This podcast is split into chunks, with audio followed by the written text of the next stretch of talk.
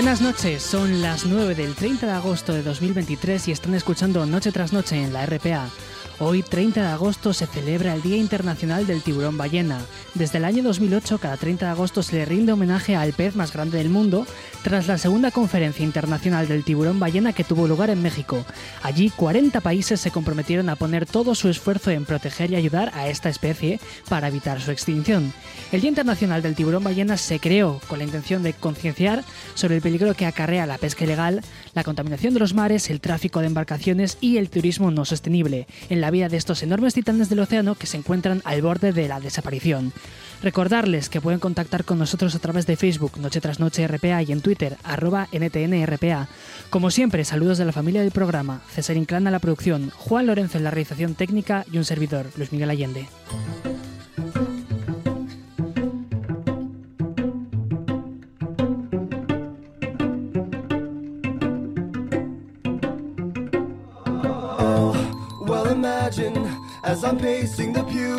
Y recordarles que un 30 de agosto, pero de 1966, nacía George Ryan Ross III en Las Vegas, Nevada, guitarrista, cantante y compositor estadounidense, cofundador de la banda Panic at the Disco, que nos ha regalado temas como este I Write Scenes, Not Tragedies.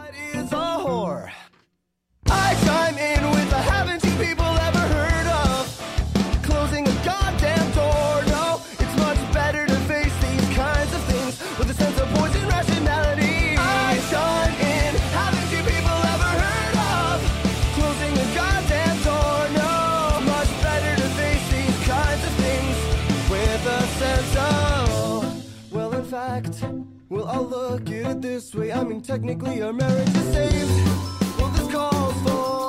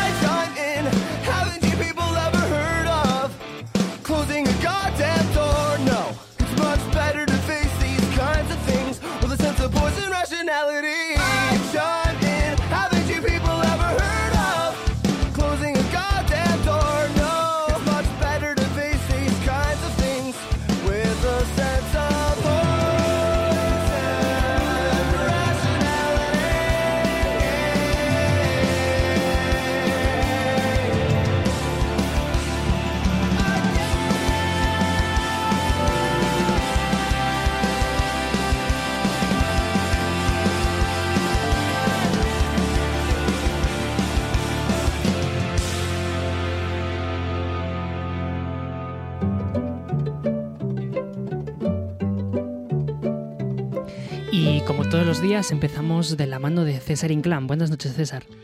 ¿Qué tal, Luis? Buenas noches, ¿cómo estás? Bien, ¿y vos? Muy bien. Cuéntanos, ¿cuál ha sido la noticia que no le ha interesado a nadie en Asturias?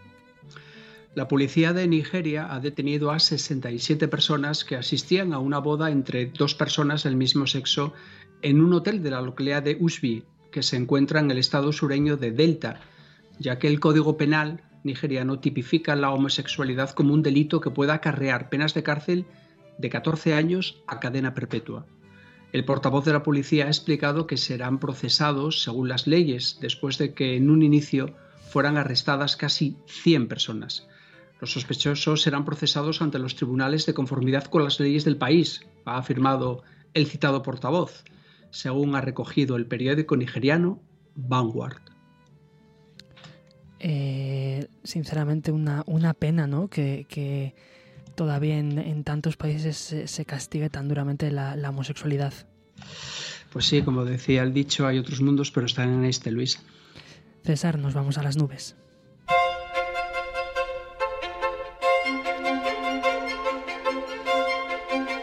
Y como está siendo costumbre últimamente, pues César también nos va a decir cómo nos está tratando el clima. Pues eh, la atmósfera se ha ido estabilizando hoy miércoles, Luis, tras retirarse las lloviznas que cayeron en algunos puntos de Asturias a primeras horas de esta mañana. Se llegaron a recoger, por ejemplo, 11,6 litros por metro cuadrado en Colunga, ya que por la tarde se fueron abriendo algunos claros. Las temperaturas, en cualquier caso, no han cambiado demasiado respecto a ayer.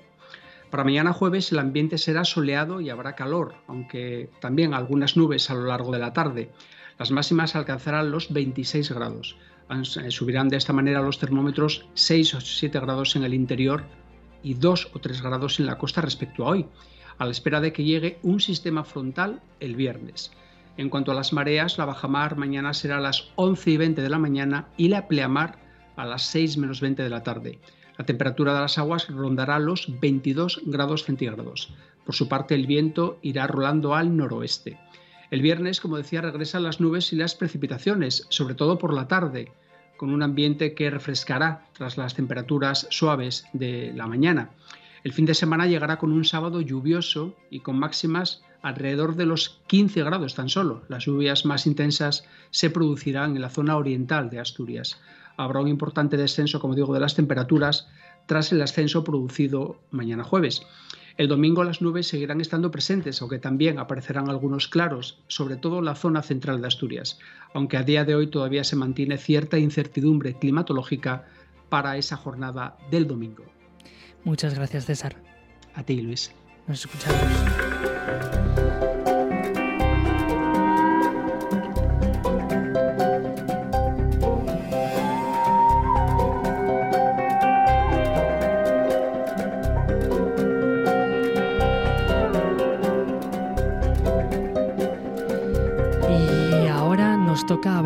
Nuestro fotoperiodista de cabecera, José Ballina. Buenas noches. Hola, buenas noches, ¿qué tal? Bien, ¿y vos? Bien, bien, aquí naguando ya un poco, viendo la fotografía de hoy, puesto que con ella quiero abrir otro campo importante dentro de, la fotografía, como es la fotografía gastronómica. Y para ello, pues eh, he aprovechado una fotografía del de, círculo gastronómico de los quesos asturianos que se corresponde con el, plato ganador en la categoría de aficionados del quinto concurso de cocina con queso casín, denominación de origen protegida, que en su categoría de aficionados eh, y que se celebró en Campo de Caso el sábado 26, pues lo ganó Carmen Soriano Viloria de la Corredoria y es una su elaboración la llamó tartaleta crujiente de queso casín con manzana y frutos del bosque, que es lo que se ve en la fotografía. Son dos, dos trozos de queso casín de forma rectangular y sobre los que tenemos unos recortes de manzana y los frutos del bosque. Y bueno, quería hablar de la fotografía gastronómica, aprovechar esta foto para hablar de la, de la fotografía gastronómica, que también tiene su importancia dentro del fotoperiodismo, aunque sea un apartado completamente distinto, ¿no? Pero que últimamente se le está dando en los suplementos eh, gastronómicos de los periódicos importantes, pues un espacio y, por supuesto, para que los eh, fotógrafos hemos de formarnos también, para ofrecer lo mejor de, las posibilidades gastronómicas de, nuestra región, en el caso nuestro. ¿no?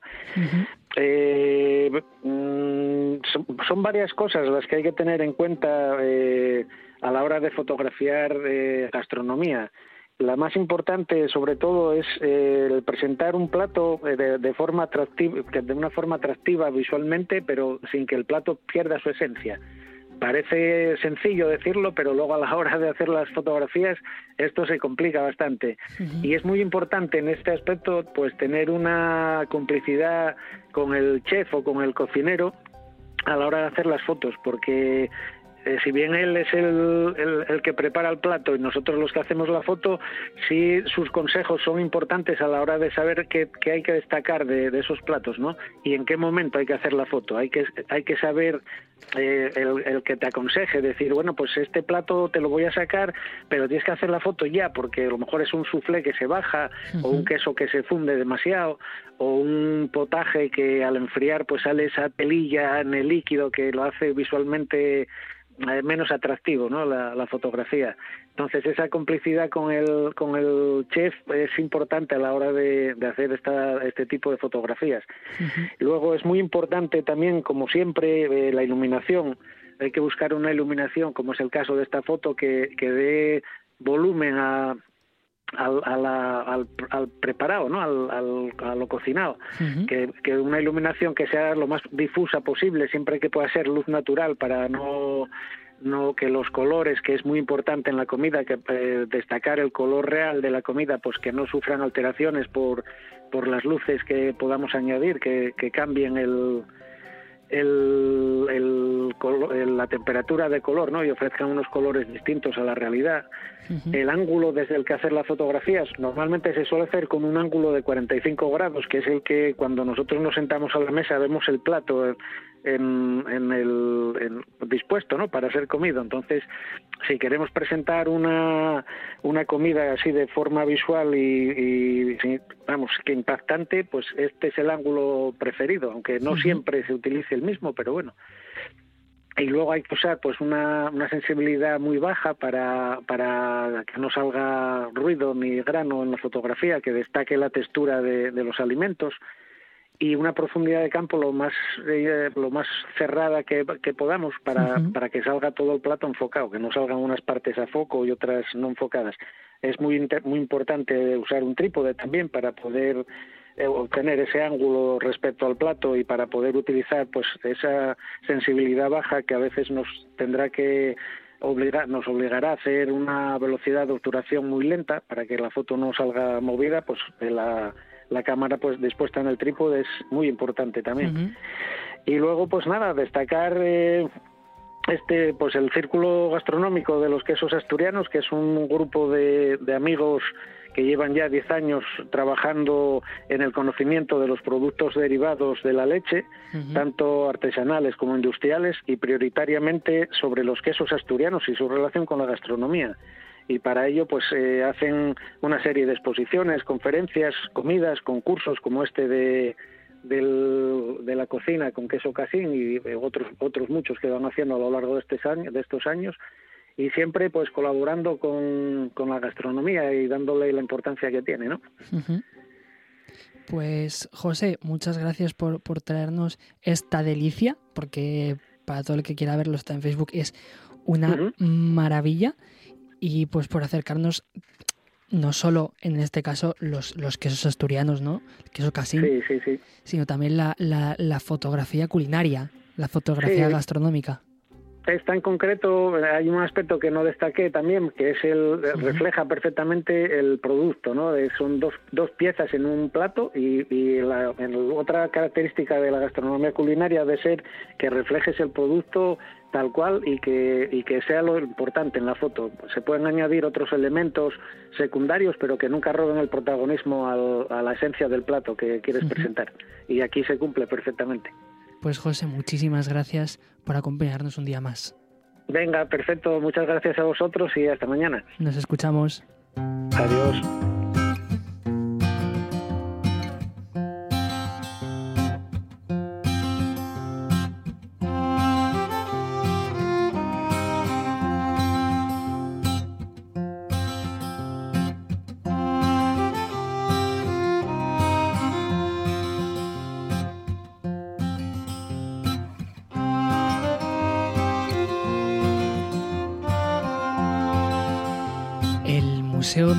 De Luanco inauguró en los pasados días la renovación de las salas dedicadas a la historia de la navegación en el marco de los actos organizados para conmemorar su 75 aniversario. Eh, con tal motivo hablamos con el director José Ramón García. Buenas noches, José Ramón.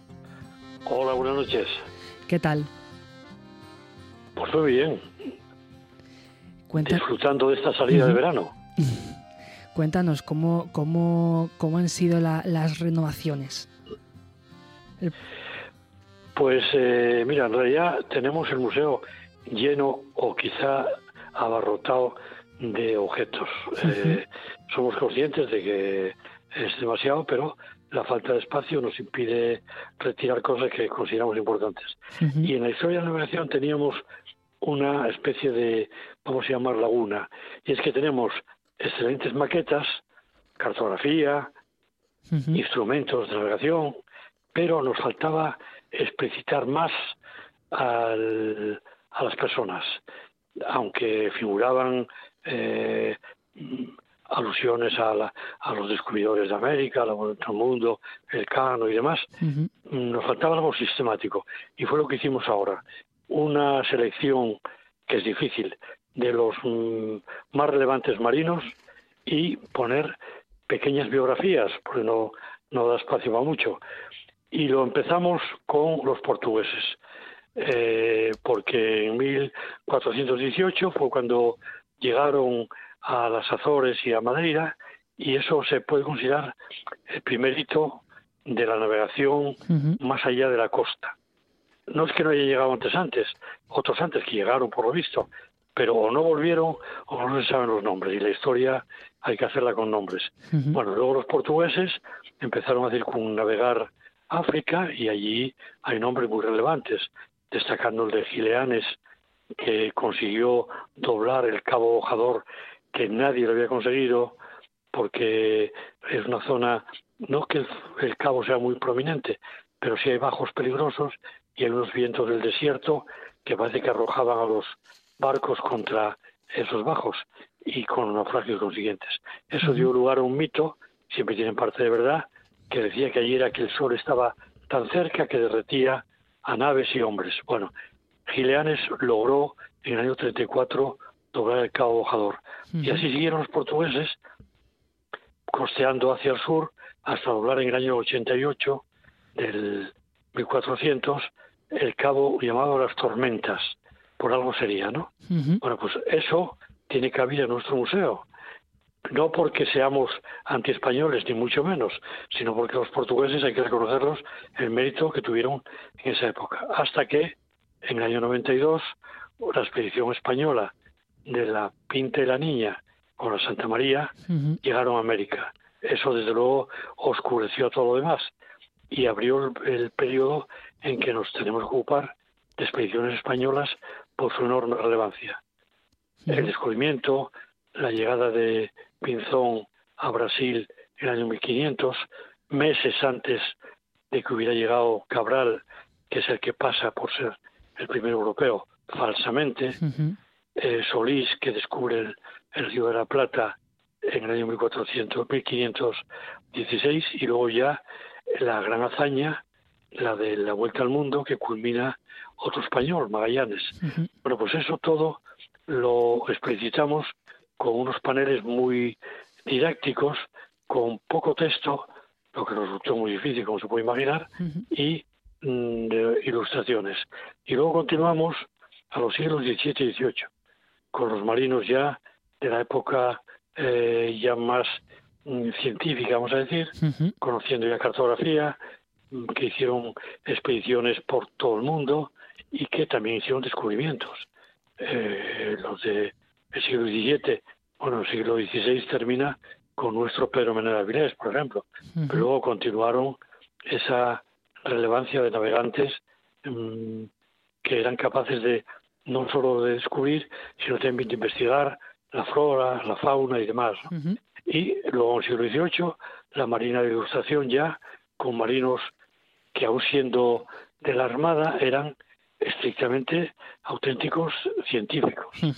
Para y finalizamos con Trafalgar, que en 1805 fue ese desastre en que murieron eminentes, pues de todo, eh, cartógrafos, investigadores, eh, Mm, botánicos y demás, ¿no?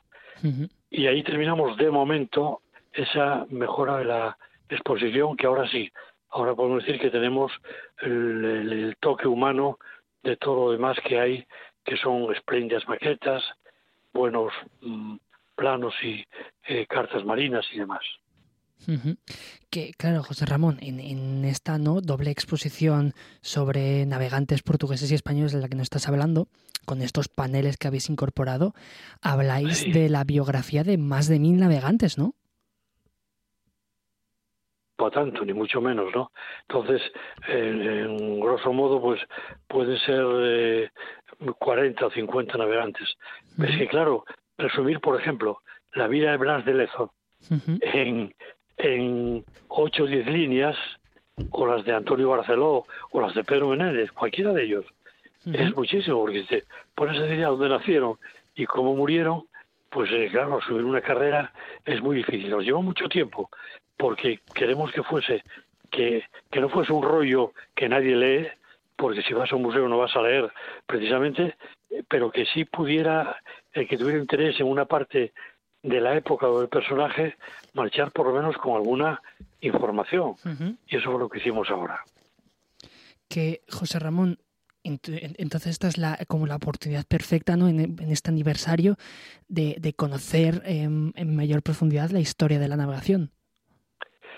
Sí, sí, eh, vino, vino justo al dedo porque efectivamente eh, es, es un toque relevante en un museo que tiene un, que nos consta por eh, los visitantes un gran atractivo. Bueno, hay que hay que acudir necesariamente a Google, ¿no? Entonces, la puntuación de Google nos indica que el 99% califica al museo con un 5, que es la nota máxima, con unos comentarios muy elogiosos. Y lo bueno es que nosotros nos tenemos que dar cuenta, antes que el público, de lo que falta o de lo que puede ser mejorado, aunque hay también sugerencias eh, agudas que utilizamos, obviamente, ¿no? Se nos dice alguna observación, a lo mejor tenemos algún error, algún cambio de fechas que se nos escapó y nos advierten, todo eso estamos al tanto. Y en ese caso los visitantes tienen mucho que decir, porque eh, eso significa dos cosas. Uno, que lo leyeron y otro, que hay un fallo tipográfico que hay que reconocer. Que José Ramón, además eh, ¿no? de, la historia de los navegantes, en el museo con estas salas renovadas exponéis ¿no? Un montón de, de maquetas con muchísimo detalle. Sí, eso saca mucho los visitantes y sobre todo, sobre todo en la época de la vela. y yo que a mí me gustan los vapores también, porque son barcos preciosos. Hablo de los vapores, vapores del siglo XIX, que son los barcos que tienen el puente en el centro del barco, eh, una chimenea grande, todavía tienen los palos de aparejo, son guapos. Yo creo que, pues no, mm, la gente, yo creo que, si no al 100% casi, destaca los veleros. El barco de, velo, de vela eh, prima sobre todo lo demás. Claro, es, es lógico que barco de vela tiene un aparejo complicadísimo, todos aquellos cabos que son la, la jarcia, el velamen y demás, llama la atención. Pero mm, yo insisto, no, no se negar a los vapores una belleza que tienen, más todavía si se compara con los auténticos portacontenedores, donde se ven los contenedores y no se ve el barco, que va debajo, ¿no? Pero en esa época yo creo que eran muy guapos también. Pero sí, tenemos uno de los puntos fuertes de la exposición es, es esa, efectivamente. Las maquetas que son muy buenas, muy muy bien hechas. Que además incorporamos hace poco, perdón, incorporamos hace poco la maqueta de la Santísima Trinidad, que fue un, eh, un barco que participó en la batalla de Trafalgar, que en su tiempo fue el mayor del mundo, con tres cubiertas, hecho de caoba con un aparejo eh, impresionante, y ahí está a una escala además que permite verlo en toda su magnitud, pues tiene dos y, pico metros de eslora, es un barco grandioso, ¿no? Nos llena una parte de la sala con esa majestuosidad de todo el velamen desplegado, en fin, muy atractivo, sí. José Ramón, que además no solo os centráis en, en, la navegación eh, fijándose en los barcos, sino que también habláis de objetos e instrumentos relacionados con la misma, eh, mapas, eh, orientación astronómica, cartas de navegación. Sí, sí, claro. Va justamente acompañando el discurso cronológico de la navegación, mm, los barcos van teniendo un complemento que son, por ejemplo, en la época antigua, cómo se orientaban el astrolabio, eh, que llega a la Edad Media. Luego empieza eh, la ballestilla, luego empieza el cuadrante de Davis ya en el siglo XVII, luego pasa al octante, eh, siglo XVIII, eh, luego viene el quintante, sextante en el siglo XIX y al mismo tiempo otros instrumentos como eh, catalejos o eh, en su época el barómetro, todo lo que van utilizando los marinos, que es muy poco en la Edad Media, muy poco, em, el astrolabio, y que no tenía, porque el astrolabio era un producto caro de fabricar, entonces mucha gente que costeaba, muchos marinos que costeaban cualquier sitio de Europa, a lo mejor no disponían de astrolabio. Como iban a la vista de la costa, pues era eh, a ojímetro, ¿no? Lo que veían en el cielo, los astros y poco más. Luego vinieron ya los instrumentos, la manera ha sido más científica, los instrumentos, eh, la corredera, eh, más adelante el barómetro. Bueno, se fue complicando y haciendo la navegación más fiable y más segura. Y lo mismo la cartografía. Hubo un tiempo que no se disponía de ninguna información. Colón fue a América sin saber por dónde iba. Es cierto que Toscanelli había situado en el, a su juicio en el centro del Atlántico entre Europa y las Indias, que era lo que se conocía Asia, unos especie de islotes o de eh, Toscanelli. No se sabe si lo intuyó o algún navegante eh, lo pudo orientar, pero Colón iba prácticamente a ciegas. De nada servía que se orientase con el astrolabio de la latitud si no podía medir la longitud porque faltaba el cronómetro. Utilizaban relojes de arena, los eh, eh, lo que podían hacer de para orientarse el tiempo transcurrido, lo que llamaban ampolletas, pero era eso era muy impreciso. Pues José Ramón, estos datos y cosas también igual de interesantes las podemos ver en el Museo Marítimo de Luango, que ya cumple 75 años eh, y, que y que esperamos que cumple muchos más. José Ramón, un placer tenerte ahí con nosotros. Bueno, eh, muchas gracias. Yo puedo asegurar a quien nos visite que va a pasar un rato, primero, agradable, luego instructivo hasta donde quiera. Y en todo caso, la variedad que hay, en la que incluiremos un, un espacio dedicado a los piratas, otra exposición, también con biografías, en este caso biografías de malhechores, pero bueno, al fin y al cabo fueron personajes históricos también, que no se va a aburrir, que lo va a pasar bien y que invito a, que visite con, con su familia, porque hay para todos, para niños y para mayores, es una exposición permanente muy variada y agradable. Y muchas gracias por el espacio que nos dais y nada, yo no voy a celebrar los 100 años, pero bueno, alguien de los oyentes lo va a celebrar, o muchos quizá. Hombre, ¿Eh? esperemos que sí los celebres, hombre. Yo no, yo, yo imposible, salvo que López Otín, que nos promete cosas, haga milagros, yo imposible, ya te lo digo. ¿Eh? Bueno, José Ramón, pues iremos, iremos a verte. Un saludo. Bueno, un abrazo, gracias.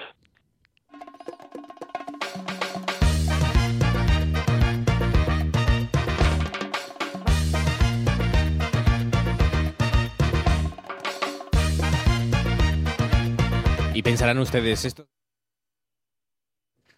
Y ahora allí tenemos una persona que esperemos que dure 100, 200 y 300 años. Mónica Longo. Oye, pues yo sí que tengo pensado. yo tengo pensado durar mucho, pobre José Ramón. ya, no... no se puede ser tan negativo. No sé cuántos años tendría José Ramón, pero José Ramón, que ahora hay milagros de la naturaleza de que dura ciento y pico años, hombre. ya. Ay. Sí. Bueno, yo que te iba a empezar a saludar hoy, Luis, con un... ¡Aló, Luis! ¡Sigue tío! Eh, que no te he entendido absolutamente nada. Bueno, pues te he dicho, hola Luis, ¿cómo estás? Dices, tío, estoy hablándote en alemán. Bueno, en, en mi alemán, ¿eh? Vamos, que, me perdonen si hay algún oyente alemán por ahí, pero es que hoy nos vamos a celebrar, aunque sea agosto, el Oktoberfest.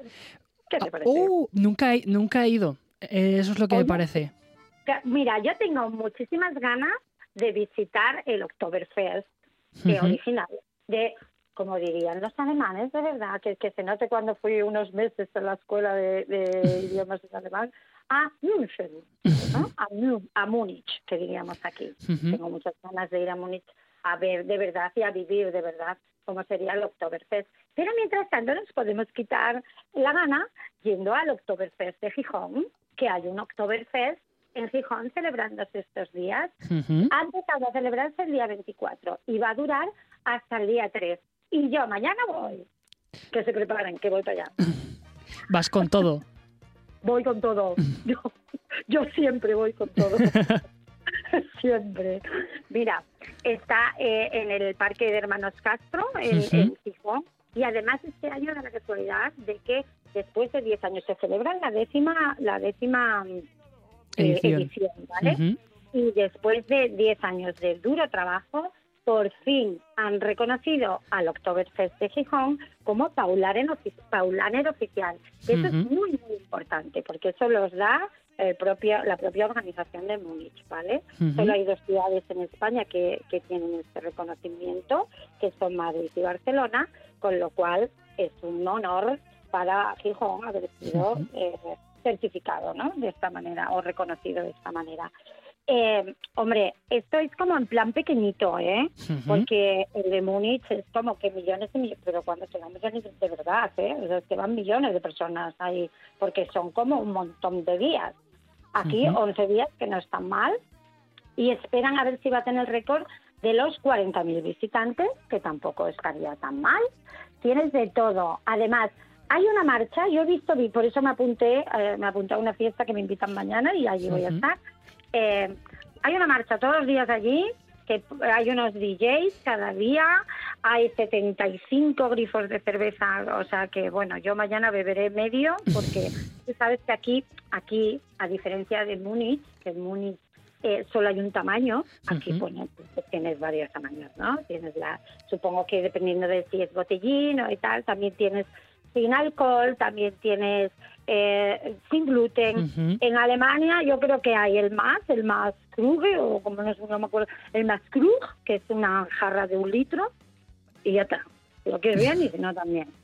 Eh, los precios tampoco son tan, bueno, pues de 5,50 hasta 10 euros. Bueno, pues oye, sea, Ujú. hay, hay 16 tipos de cervezas diferentes. 16. El horario hasta, sí, sí, 16, 16 es muy, muy fuerte, ¿eh? Ujú. Bueno, si un día te animas, puedes ir a probar las siete. Porque, oye, como dura de una a dos de la mañana, por ejemplo, de domingo a jueves, dura hasta la una de la mañana. O sea, abren a las 7 de la tarde. De Ujú. 7 de la tarde a una mañana, el tiempo para unas pocas. Pero el, el sábado y el, el viernes y el sábado se, se prolonga hasta las 2 de la mañana. Luego lo que te decía, cada día un DJ, bueno, pues hay sorteos, hay, me parece que hay un toro mecánico. Uy, uy, uy. mañana, mañana daré cuenta de ello. A ver si puedo venir, a ver si puedo venir a- al programa. Por, bueno, si puedo hablar desde la cama también se puede hablar. Pero no me rompo. Espe- esperemos que nos hables eh, desde, no desde la cama, por lo menos. Sí, me rompo todos los- porque yo es que es una cosa es una cosa pendiente sabes no cosas pendientes en tu vida tu vida autónomo mecánicos Pero, Oye, nu- mañana- ¿Nunca montaste un toro mecánico? jamás en mi vida nunca o sea estoy, es- yo creo que es lo primero que voy a hacer mañana Sí, mejo- eh, subirme al toro mecánico recomendación personal. Súbete al toro mecánico antes de probar la cerveza. Por eso por eso Por lo yo que creo sea. por eso voy a ir directa a tal luego mira de la oferta gastronómica se encarga el proveedor oficial del Oktoberfest de Múnich y hay platos típicos de la cocina alemana como el codillo asado con patatas, el chucrut, qué más rico hay, que hay una una, una salchicha de estas alemanas, pues yo qué sé, la Wurst, la Bockwurst o la Bratwurst con chucrut, esa col agria por, por encima. Y luego para hacer un guiño a la cocina asturiana, también hay gochu asturcelta, o sea que muy rico todo. Para... Y nosotros hoy vamos a rendir homenaje al um, Oktoberfest, que por cierto, el que sepas que el origen del Oktoberfest alemán fue una boda. ¿Una boda? Sí, sí, la de Luis I de Baviera y la princesa Teresa de Sajonia Hilburghausen. Pues, pues, pues buena tuvieron que liar en la boda. Bueno, pues nada, hubo una carrera de caballos. nada más. Pero debió de ser que alguno que lo estaba allí dijo, oye, esto que menuda caca de, de, de fiesta con una carrera de caballos al año siguiente, ya se debieron de empezar unos cuantos a juntar allí con las cervecitas y ahora vamos, hay un desfile de 7 kilómetros. O sea, que, fue el, que fue el contrario, que hubo alguien dijo, menuda mierda de fiesta que estés haciendo, vamos a dar la vuelta. tenemos que tenemos que hacer algo y entonces ya llegaron los dueños de los bares que, que yo como fui dueña de bar pues ya me lo puedo imaginar allí uno o, o, eso o fueron los dueños de algún bar o unos jubilados que estaban ahí apoyados diciendo Oye, la fiesta Así que vamos a vestirnos con trajes tradicionales. Y luego hay una cosa muy chula, muy chula que soy. Yo desde aquí casi que les digo a los de Gijón que, que se apunten, porque esto es como muy ceremonioso todo lo de lo de Múnich. ¿eh? Y eh, el alcalde de la ciudad a las 12 de la noche tiene que abrir el primer barril de cerveza. Pero abrir que debe de ser como un barril de, madera y debe de darle como con un hacha, o sea, o con golpe, no sé qué, cuántos golpes le da. Se hacen apuestas y todo. Sí, Ostras. Sí. sí, En el año 2007 me parece que solo le hicieron falta tres al alcalde. El récord están dos, pero hubo uno que necesitó 19. Imagínate, hasta que el alcalde no abre el barril... No empieza nada no empieza la fiesta. Luego tiran 12 salvas ahí, cañonazo. ¡Pum! 12 salvas. Pero tú imagínate ahí todos, pues imagínate esperar a que la, que la alcaldesa de Gijón abra el barril. Bueno, pues a ver cuántos golpes necesita. No estaría mal. Ver aquí al de Oviedo, que hagamos aquí uno tal, aquí yo que vivo en Oviedo, ver al alcalde a Cantén y ahí abriendo el barril, a ver cuántos cuántos golpes necesita. Bueno, vamos a la receta que nos Vamos para allá se nos va y vamos a decirlo, como siempre digo, comenzamos Luis, así que hoy te voy a decir, Wir Luis. vamos a hacer una salad comenzamos. Los ingredientes para cuatro personas van a ser tres patatas medianas o granducas, como queráis. Bueno, aproximadamente unos 600 gramos de patata, ¿vale?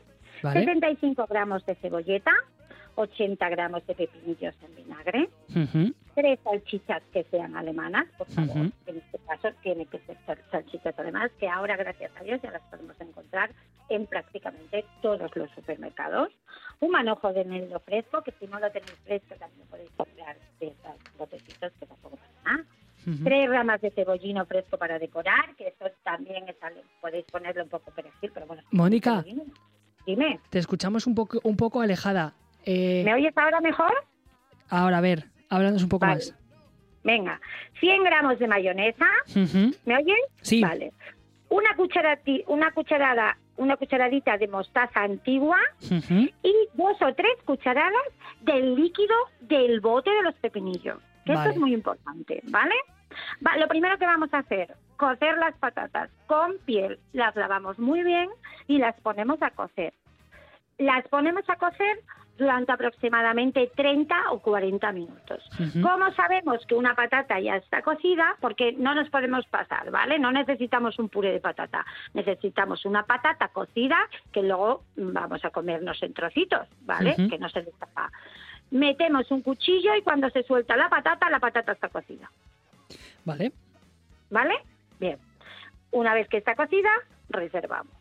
Ahora vamos a coger las salchichas y las vamos a cortar en rodajas, los pepinillos en trocitos pequeños y la cebolleta también en trocitos pequeñitos. En una, mm, así como cuadraditos pequeños, ¿vale? Ahora vamos a preparar el aliño. Vamos a preparar con el manojo de eneldo fresco o el, el eneldo en botecito una cucharadita. Las tres ramas del cebollino las dejamos aparte para luego decorar y ahora vamos a poner 100 gramos de mayonesa, la cucharadita de mostaza antigua y unas dos o tres cucharadas del agua de los pepinillos, porque de esta manera vamos a aligerar la salsa. Le ponemos el eneldo y cuando lo tengamos bien alineado, o sea, cuando lo tengamos bien unido, lo juntamos todo, lo ponemos en una fuente, las patatas peladas y cortadas, le ponemos las, la cebolleta, los pepinillos y las salchichas y le echamos por encima todo este aliño. Esto lo vamos a llevar a la nevera por lo menos una hora para que se asienten mejor los sabores, ¿vale? Y en el momento de servirla, la vamos a poner siempre, por favor, en un sitio muy mono, guapo, que comemos con los ojos y la decoramos con el cebollino picado y la servimos bien fría. Es una, una ensalada, la cartoffel salad, que de verdad la recomiendo a todo el mundo, súper fácil de hacer.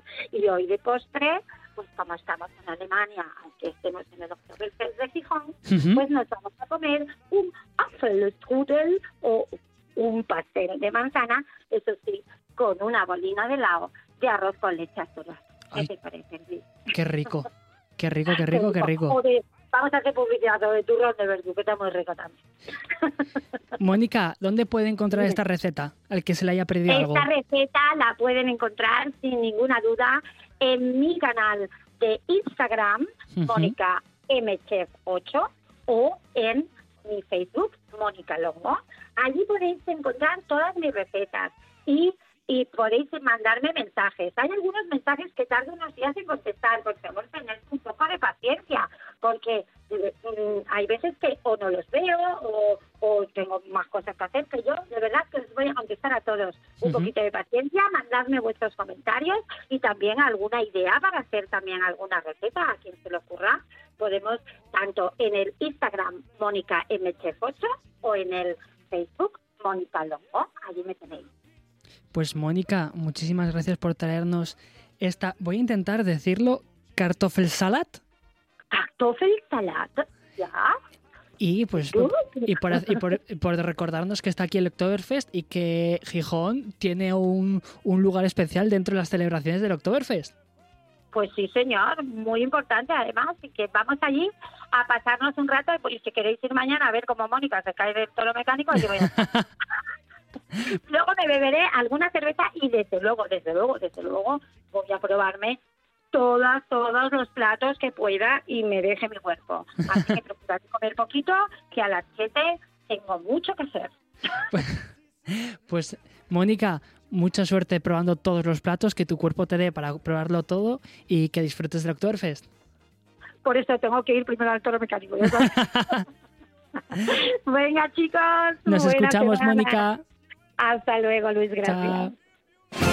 Cosas que pasan en Noche tras Noche. Exacto, nos movemos por 14 puntos diferentes de todo el concejo de Oviedo, tanto por, bueno, pues por el casco urbano, por las zonas más céntricas, como es el caso de la plaza del ayuntamiento donde arrancamos mañana, y también nos vamos pues a Bioniego, a Tudela Beguín, a Trubia, a La Florida, eh, en fin, a Ventanielles, La Corredoria, Coyoto, un montón de localizaciones, 14, incluida la fábrica de armas, a la que regresamos este año, para llevar, bueno, pues eh, cine a todos los rincones del Consejo de Oviedo, a todos los que podemos llegar, porque sí que es cierto que hay demanda de varios sitios a los que no podemos los que no podemos ir y para los que intentaremos en próximas ediciones eh, llevar nuestra pantalla hinchable, porque la respuesta del público es, es muy favorable siempre. Y bueno, pues siempre ha, habido lugares que nos han pedido que vayamos y algunos podemos ir, a otros no, no tan rápido como quisiéramos, pero bueno, esperemos poder llegar a todos esos rincones de, del Consejo de Oviedo que nos solicitan el cine. Y ahora ha llegado el momento, como todos los miércoles, de disfrutar del Molabas. El primero de los invitados es Cristian Carabajo. Buenas noches, Cristian. Muy buenas noches, Luis. ¿Qué tal? ¿Cómo estamos? Bien, ¿y vos? Pues bien, bien, de miércoles, a mitad de semana ya. Habíamos, habíamos eh, concretado que éramos los Molaviri... ¿Cómo era? Molavirín. O sea, a, ver, yo, es que soy de antes. Yo, soy, yo soy de antes, este, me fui, hicieron esto y ahora me he encontrado con, que ha cambiado todo. ahora somos los molavirinchis o, como era. Me, dice, me, dice Juanjo que molavirindris. Molavilindris. Molavilindris. Vale, vale. Tengo que apuntármelo porque, porque se, me, se me va a olvidar. Y eh, hoy está con nosotros también María Barrena. Buenas noches, María. Hola, tengo que poner en mi bio de Insta que soy entonces Molabilindris. ¿Cómo es Mola, Molabilindri. Genial, ya está, pues en la Insta. ¿Qué tal? Bien, ¿y vos? Muchísimas gracias por tenerme. Pues un poco emocionada porque acabo de volver de Gijón de la laboral que han seleccionado mi proyecto para ser artista residente. ¡Ay, qué guay! nos han estado enseñando el centro. Y... ¡Sí! Nos han estado enseñando el centro y tal, así que vengo como con un hype muy guay. Pues ya. Deseando contaros cosas y. Ya nos irías contando. Eh, pues mira, si te parece, empezamos contigo para que nos recomiendes eh, lo que vas a hacer en la laboral, por ejemplo. Vale, por ejemplo, pues es el laboratorio, es en el laboratorio de sonido, son residencias para proyectos musicales o que tengan que ver con sonido de algún modo, pero nos ponen como en contacto también con otras personitas residentes, sobre todo de artes plásticas, para que podamos encontrar sinergias y, y, tratar de también utilizar los recursos de la laboral. Entonces vamos a estar cinco meses trabajando allí, desarrollando, en el caso mío, que trabajo con Carlos, el proyecto se llama Membrana Sonora y va sobre tratar de entender cómo se lleva al directo un proyecto de electrónica un poquito experimental. Estoy muy emocionada. Pues qué guay, Yo María. Iré contando, iré contando más cosas, sí. Pues, pues nos, y, nos iremos eh, empapando. Y Cristian, ¿tú qué nos vas a recomendar? ¿Tú qué nos vas a recomendar? ¿Yo qué te voy a recomendar? Pues, pues, pues no sé qué recomendar, de la verdad. Pues, pues podrías recomendarnos tu libro, por ejemplo, Cristian. Ah, ah. Por ejemplo, no, sé, no sé. No, no. mi libro no, mi libro. Coger otros, son, mejores.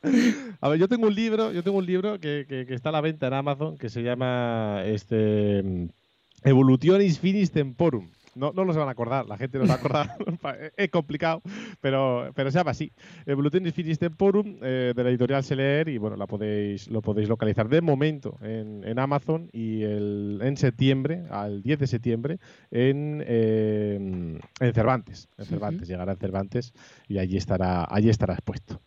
Pues eso, todo el mundo a comprar Evolutionis, Evolutionis Finis Temporum. Ahí está. Eh, y yo no yo había pensado, porque el otro día estuvimos hablando de Dragons y mazmorras, de eh, recomendar oh. el canal de Critical Role, que son como el mayor canal de rol en el mundo, absolutamente en todos los lugares. Y eh, aquí hay uno más pequeñito que es el Links, Links Reviewer, que tiene una sección en la que se dedica a hacer campañas de rol. Entonces, si queréis eh, empezar a introduciros en este mundo, el Lince Reseñitas, Links Reviewer, es eh, vuestro to go. Eh, dicho lo cual, o, pues vamos a pasar al tema del día. Four, three, two, one, zero. We have ignition.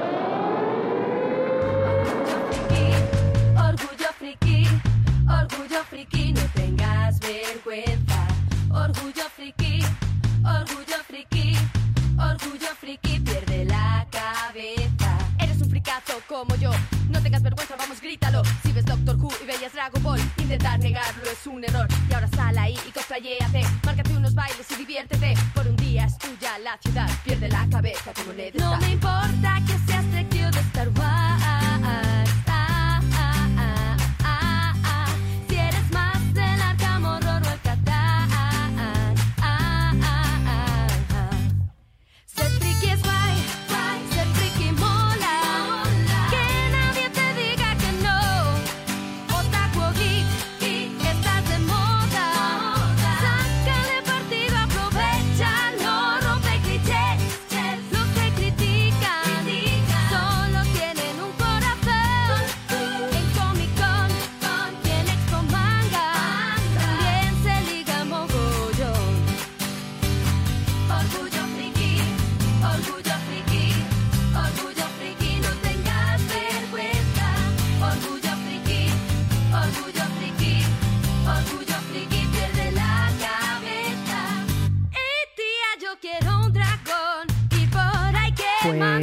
tema de hoy son finales, finales de series y películas.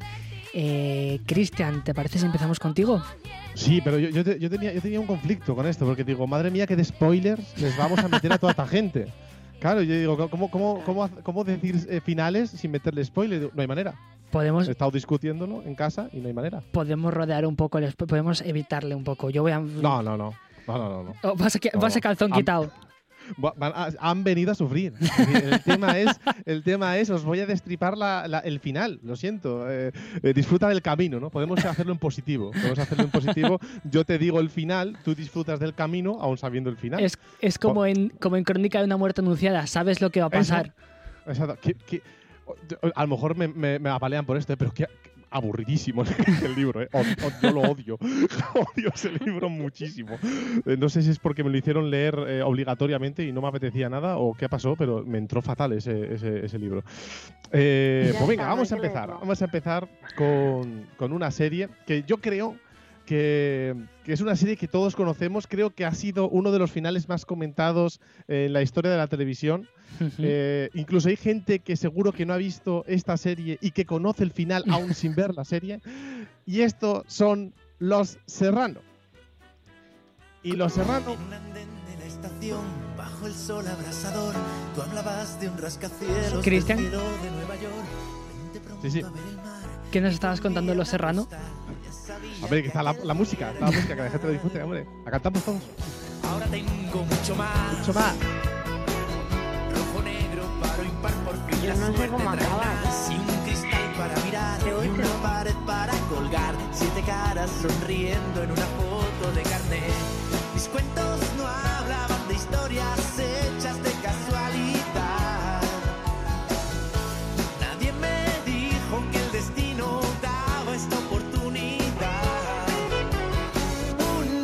No más uno son siete. Vamos todos juntos. Me lo iba, a decir. Que era tan fácil ser feliz. ¿Cuántos años llevo aquí? ¿Cuántos me pueden quedar? ¿Cuál es el precio exacto de la felicidad? Cuéntanos.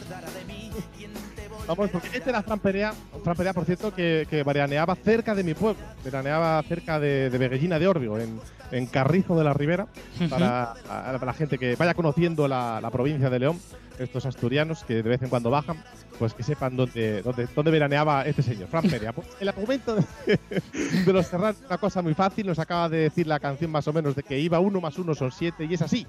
Eran eh, una pareja que se juntan, uno de dos hijos, otro, otro de, otra de tres, ¿no? y, se juntan, ¿no? Y, hacen ahí pues un, un, bejunje de gente eh, en el cual pues, pues surgen cosas, surgen muchas cosas. Pero, eh, eh, entre pues, pues también el amor, ¿vale? Surgen de todo, de todo un poco, ¿no? Porque son ocho temporadas, ocho temporadas que puede surgir de todo en pues ocho temporadas. Lo que surge es una fina línea entre el, el incesto y el no incesto. No, no, no, no, no, no, no, no. No es incesto. No es incesto. Porque son. No, no, tiene, no comparten sangre. Esto no es, esto no es como los Austrias. Incesto político, pues. ¿Eh? dice María. Incesto político. Incesto, ¿Existe eso en incesto político? ¿Hay que pedir una bula papal? No tengo ni idea.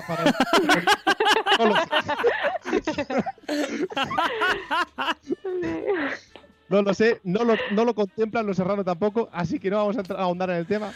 Pero lo que, sí hay, lo que sí hay es eh, eh, pues, pues, pues, mucho, mucho de qué hablar, ¿no? Del, sobre todo del final, un final que, que, marcó toda una generación. Bueno, esta serie es del 2003, no lo he dicho, es del 2003 y por lo que pone aquí yo no lo sabía. Es que claro, a mí se me olvidan las cosas. Terminó en el 2008, a mí las cuentas no me salen, son ocho temporadas. Eh, bueno, eh, aquí en quien viva también son como cinco temporadas y solo estuvo en el aire tres años. Mm. es como con ansia, ¿no? Claro, sí, sí, sí. Es como hacemos una temporada a la mitad porque sí, es decir, porque hay que pararla en algún momento, ¿no? Hmm. Por no hacer una temporada de, de, de, muchísimo. Bueno, como incluso los Simpsons, es decir, incluso los Simpsons tienen temporadas, ¿sí? que, que, yo no las distinguía, la verdad, para mí eran todas iguales. Pues, pues estas, este es más o menos el mismo, el mismo cano, ¿no? Es eh, siempre lo mismo, una y otra vez, cada vez se va liando más, ocho temporadas hasta que aguante el espectador y el final es.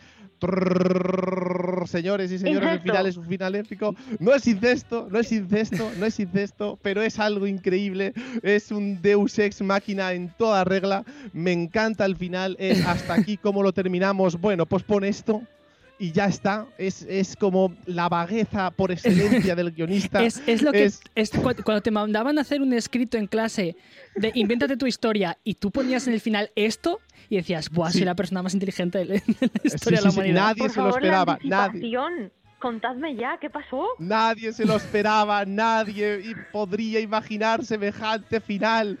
Ha habido series de, muchos tipos que han intentado finales buenos, pero Los Serrano Cristian, han culminado. Revélale el final a María. es un sueño de Resines. es un sueño de Antonio Resines, que en este caso era Diego Serrano, todo ocho puñeteras temporadas. un sueño que el tío tenía que estar en coma, porque para ocho temporadas es un sueño de resines. ¿Estaba en coma?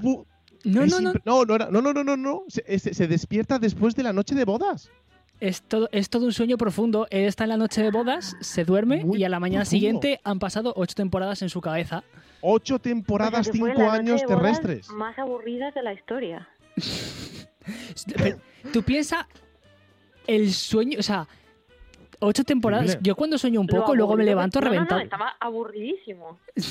Esto, esto, esto, en anime, si lo hubiéramos puesto en anime, eh, este señor saldría eh, con sangre en la, en la, en la nariz y, fatal, ¿sabes? Muy mal, porque ha sido como un momento de, de muchísimo, de muchos, muchas cosas, muchas cosas en muy poco tiempo, que viene siendo que ocho horas de sueño. Ocho horas de sueño ocho temporadas, 70 minutos por episodio, en ocho horas. Impresionante. Es genial. Es genial. Es una genialidad. María, pero tú no, tú no sabías el final de Los Serrano. No, no, no. Pues, o sea, yo sabía que sé quién es Tete, sé que un otro hermano se lió con otra hermana, pero es que nunca lo vi, la verdad. ¿Y sabes, sabes cuál es el final de Perdidos? Ah, yo no le sé. ¿eh? ¿No lo sabes? Vale, entonces, o sea, yo a mí me lo contaron, pero había algo. Había algo, ¿eh? Negro, no, hay algo de, hay algo, de resines también. Hay algo de resines ahí también. Yo creo que el, guionista de Los Serrano ah. intervino también en esa serie y dijo: ¡Espera! Que te pongo yo el final. Sujétame la copa, que te pongo yo el final.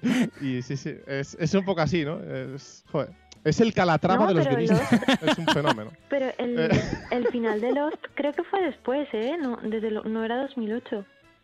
El final de Los Serranos, yo juraría que yo era muy, yo era muy chiquito, ¿eh? Por la última emisión 2008.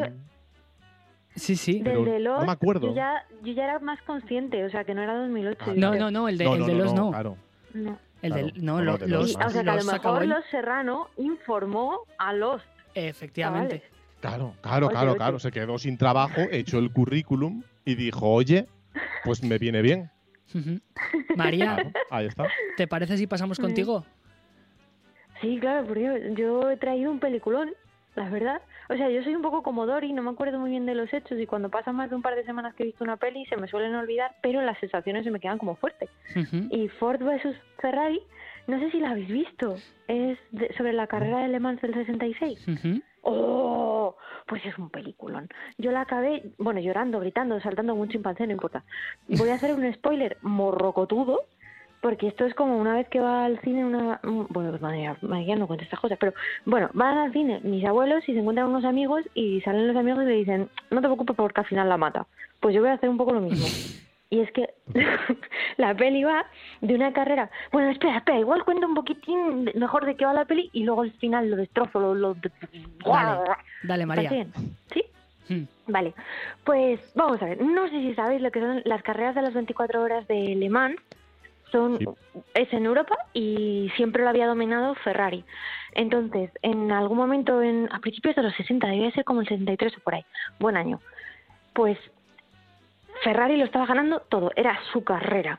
Y empiezan a tener problemas de dinero, entonces Ford va como con su gran llena de dinero y les dice, os voy a comprar. Y Enzo Ferrari, que no sé si conocéis, bueno, es la eminencia de las eminencias de todas las eminencias, o sea, la eminencia, Enzo Ferrari este señor hace como un juego muy guapo para decir, sí, sí, sí, Ford, dadme vuestro dinero, pero en realidad lo que consigue es hacer un acuerdo con Fiat y que la empresa siga siendo italiana. Entonces, si queremos conocer los estereotipos sobre cómo es la gente americana y cómo son los italianos, por Dios del cielo de amor hermoso, vayan ustedes a ver esta peli. Entonces, hablan como, por una parte, el hacer las cosas con amor, por pasión, sin que sea tanto lo importante el dinero, y América que va con eso, con su pi enorme, con su dinero diciendo, ah, que señor Enzo se ha reído usted de mí y me ha utilizado para seguir teniendo el control sobre su empresa, pues se va a cagar. Voy a hacer el mejor coche que va a correr esas 24 horas y va a reírse de todos sus Ferrari. ¿A golpe de qué? A golpe de dinero. Pero el dinero no lo hace todo en ese caso. Necesita un equipo de locos que se impliquen, pues como se estaban implicando con todo el corazón los italianos, para llevar este proyecto adelante. Entonces, solo voy a decir que uno, una acaba como loca, emocionada por la pasión con la que las personitas de Shelby y el, y el conductor. Ay, bueno, no he dicho que es una peli en la que trabajan Matt Damon que hace de Carol Shelby, que Shelby, los coches Shelby, Mustang y todas estas cosas, y Christian Bale, que hace de un conductor loco británico súper divertido. Entonces, o sea, la, la peli es un trip tremendo que te va mostrando como la emoción, la emoción, la emoción, la emoción, la emoción, la emoción de esta gente. Al final consiguen, destrozo, destrozo, destrozo, spoiler, al final consiguen hacer el coche, al final el coche está a punto de ganar, al final nuestro conductor va a ganar, va a ganar, va a ganar, va a ganar, va a ganar. Y en eso el company man de turno de Ford le dice, no, no, no, no, no puedes ganar, tenéis que pasar los tres coches nuestros a la vez la línea de meta. Entonces yo estaba encima del sofá saltando como un chimpancé diciendo, no, no, tienes que ganar tú, que eres quien lleva la pasión, que eres quien lleva todo el trabajo, todo el sudor, todo el esfuerzo de este proyecto. Y el tío espera, para y va con los otros dos coches y los tres llegan para hacer en plan familia al final de, de la carrera. Y resulta que todo esto era porque los de Ford al final tenían un poco de pique con el conductor y eran plan, no vas a ganar. Y al final, bueno, por un problema técnico no gana. Y de hecho el, el premio se lo da a otra gente. ¿Y por qué hablo de este final? porque en ese momento eso yo estaba modo chimpancé gritando no puede ser, no puede ser, no puede ser y en el clip que os mm, he mandado para si la queréis poner la mujer, la esposa del conductor dice good for you que es un no, no, no tú te has dado cuenta de cuál era la batalla de verdad y de cuál es la victoria de verdad y entonces ahí ya me relajé el chimpancé se puso a llorar y dije coño pues es que hay veces que hay que saber bien dónde está tu batalla y qué es luchar, qué es lo por lo que tienes que luchar y lo que no. Pues ponemos el y después de este monólogo tremendo, allá vamos. The three Fords are going to cross the line together. Ken Miles, slow down. He waited for them. Dad. No. It's all, Dad. It's all right. He's bringing them in. He's bringing them all in together.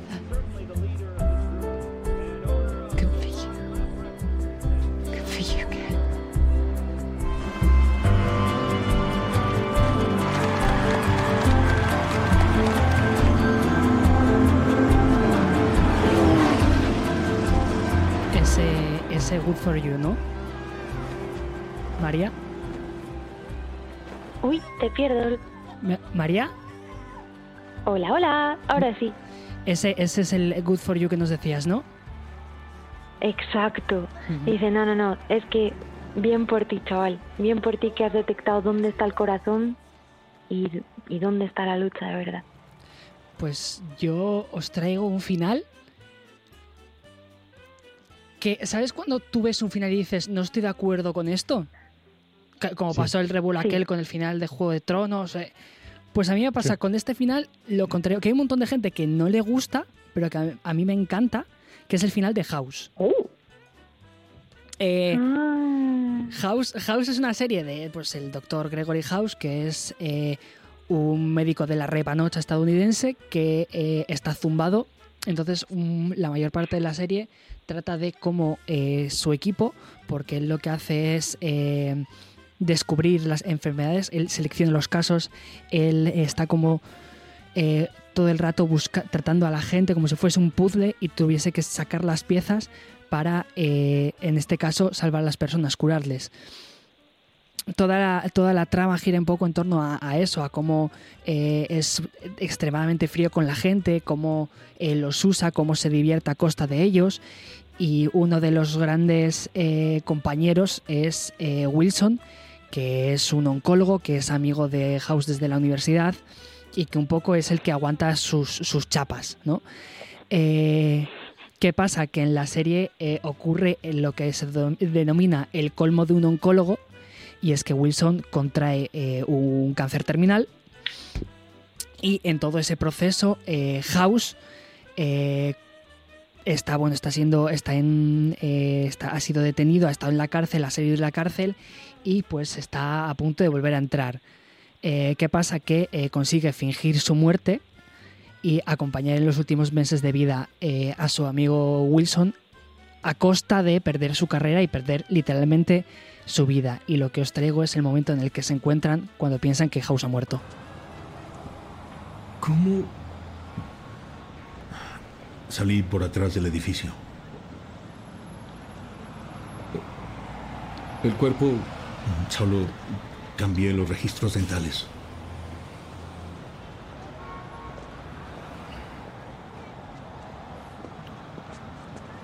Destruiste toda tu vida. Ya nunca podrás volver. Irás a prisión muchos años. Nunca volverás a ser doctor. Estoy muerto, Wilson. ¿Cómo quieres pasar tus últimos cinco meses?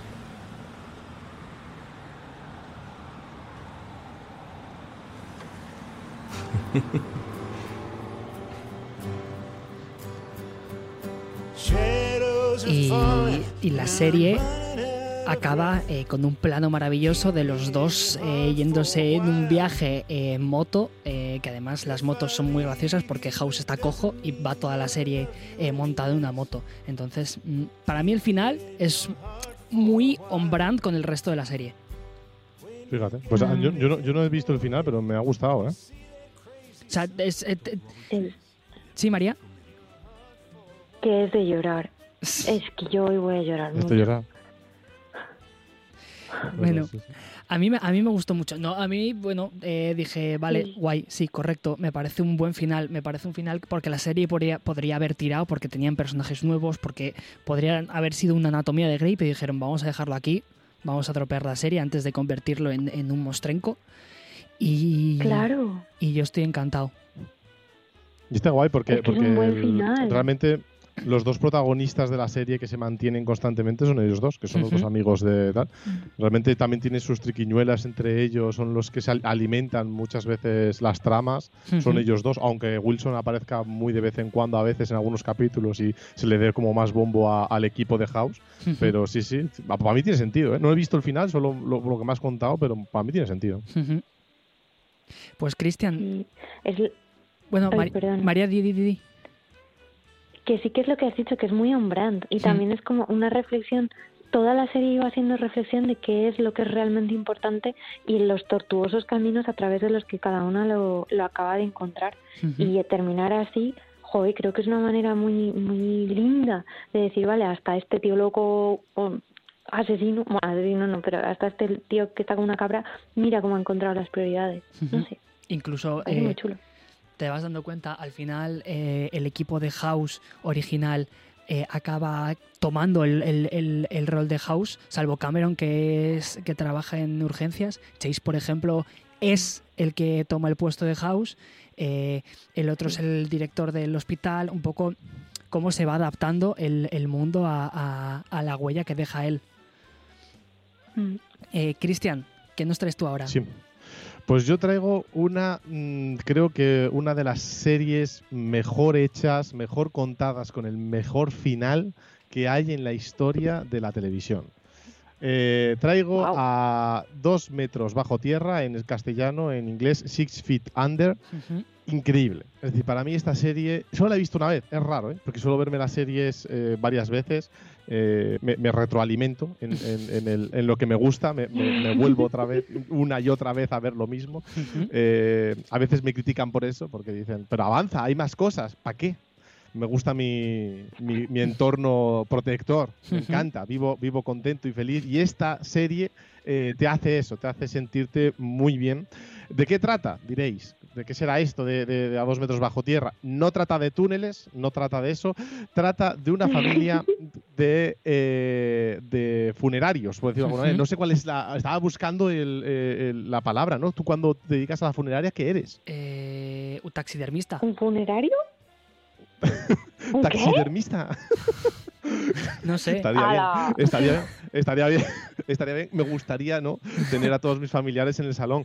Pero no, no, desgraciadamente hay alguna ley que lo impide. no te preocupes, esto se cambia con el voto. Eh, eh, pues eso, que tenemos a una, a una, familia que tiene una funeraria, es una familia Fisher, y de repente sucede una tragedia ya en el primer capítulo, ¿no? que cambia la vida de todos los, los personajes y que va eh, creando pues, la, la historia que, que, se va, que se va narrando. Eh, tiene cinco temporadas, no es muy larga, es una serie cortita, tampoco es corta, me refiero a nivel de lo que estábamos hablando de 8 o 10 temporadas ¿no? que pueden haber en algunas series, una serie yo creo que más normal. Eh, y lo que retrata un poco y lo que me encanta a mí es eh, cómo retrata a cada personaje, cómo tiene cada, cada, eh, cada individuo una personalidad muy diferente a la, a, la del otro. no podemos hablar de protagonistas, estamos hablando de un elenco en el cual crea un casi un, es un teatro más que, más que una, una, serie. crea muy bien a los personajes y como final, bueno, primero, cada capítulo empieza con una muerte.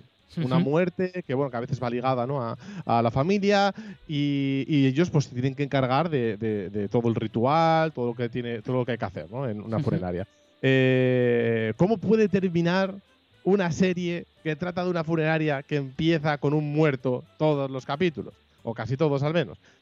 Pues con la muerte de todos y cada uno de los miembros de la familia. No digo a la vez, ¿vale? No, no estamos hablando de hacernos un, un, Manson, ¿vale? No, no es eso. Es, es, eh, es, que nos va relatando cómo avanza la vida de cada uno de los personajes. En el final nos relata cómo va acabando cada uno a su edad y cómo te, y con la muerte de con la muerte del personaje y va uno a uno relatándote sus finales. Es espectacular. A mí me dejó satisfecho, me dejó bien, me dejó es que es que es redonda. Es redonda. Aquí yo sé que he hecho el currículum, eh, pero estaba en la serie, claro, es del 2001 al 2005 estaba en Los Serrano Loto todavía, entonces no pudo, no pudo intervenir aquí, entonces claro, se nota, hmm. se nota que, no que, pudieron tener un final bonito. Pues, pues eh, esta es mi serie.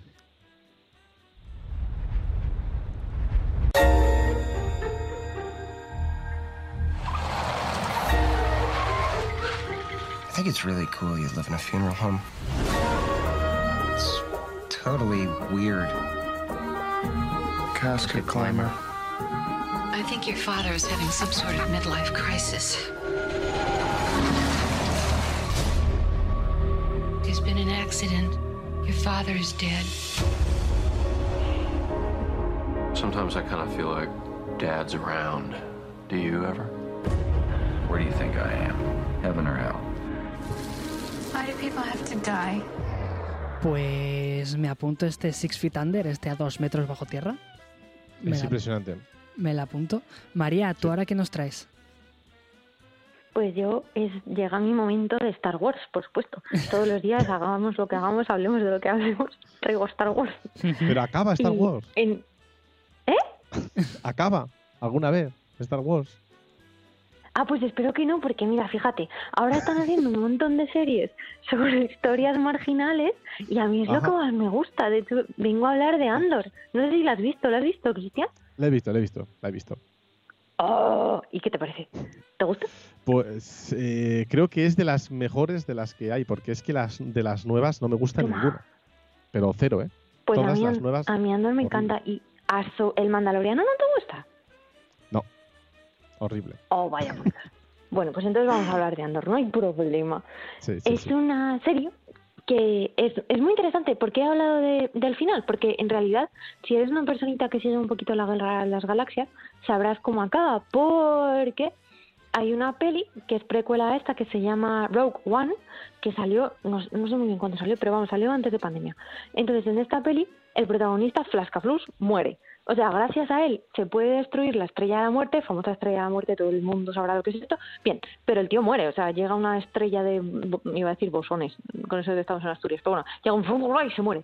Pero la serie, que salió en cuya primera temporada salió en 2022 y en 2024 va a salir la segunda, creo que es lo mejor que se ha hecho en el universo de este señor George Lucas, ¿Por qué? ¿Por qué? ¿Por qué? Porque no, o sea, tengo la impresión de que últimamente cuantas más películas hagan de como de la saga original, de la trama original, horror, el horror, horror. Pero estas pequeñitas historias que, que inspeccionan o, que desarrollan un poquito el mundo que generó esta gente, creo que es la bomba.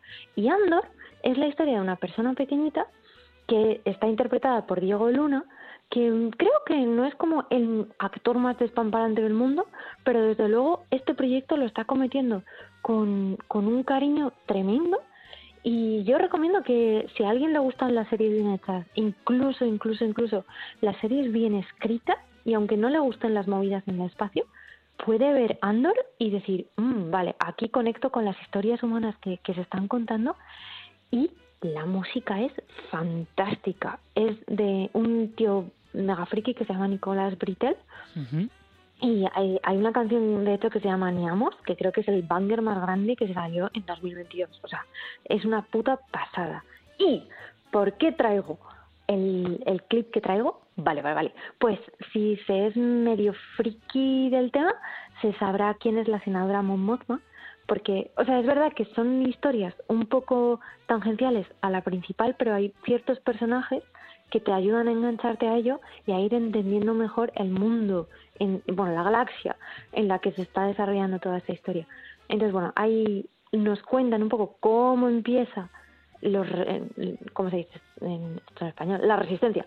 La resistencia, y es un clip que a mí me pareció muy intenso porque le pregunta a un petardo que está infiltrado en, en, en los malos, le pregunta a uno de los primeros, primeros, primeros que están jugándose el cuello, la vida y el todo por, por la resistencia, ¿y qué huevos sacrificas tú?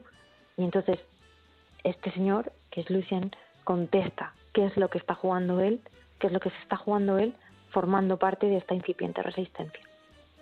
Y chachón. what do you sacrifice?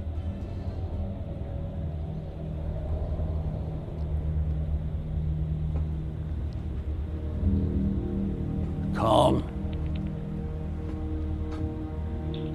kindness, kinship, love. I've given up all chance at inner peace. I made my mind a sunless space. Si queréis, I share my dreams with ghosts.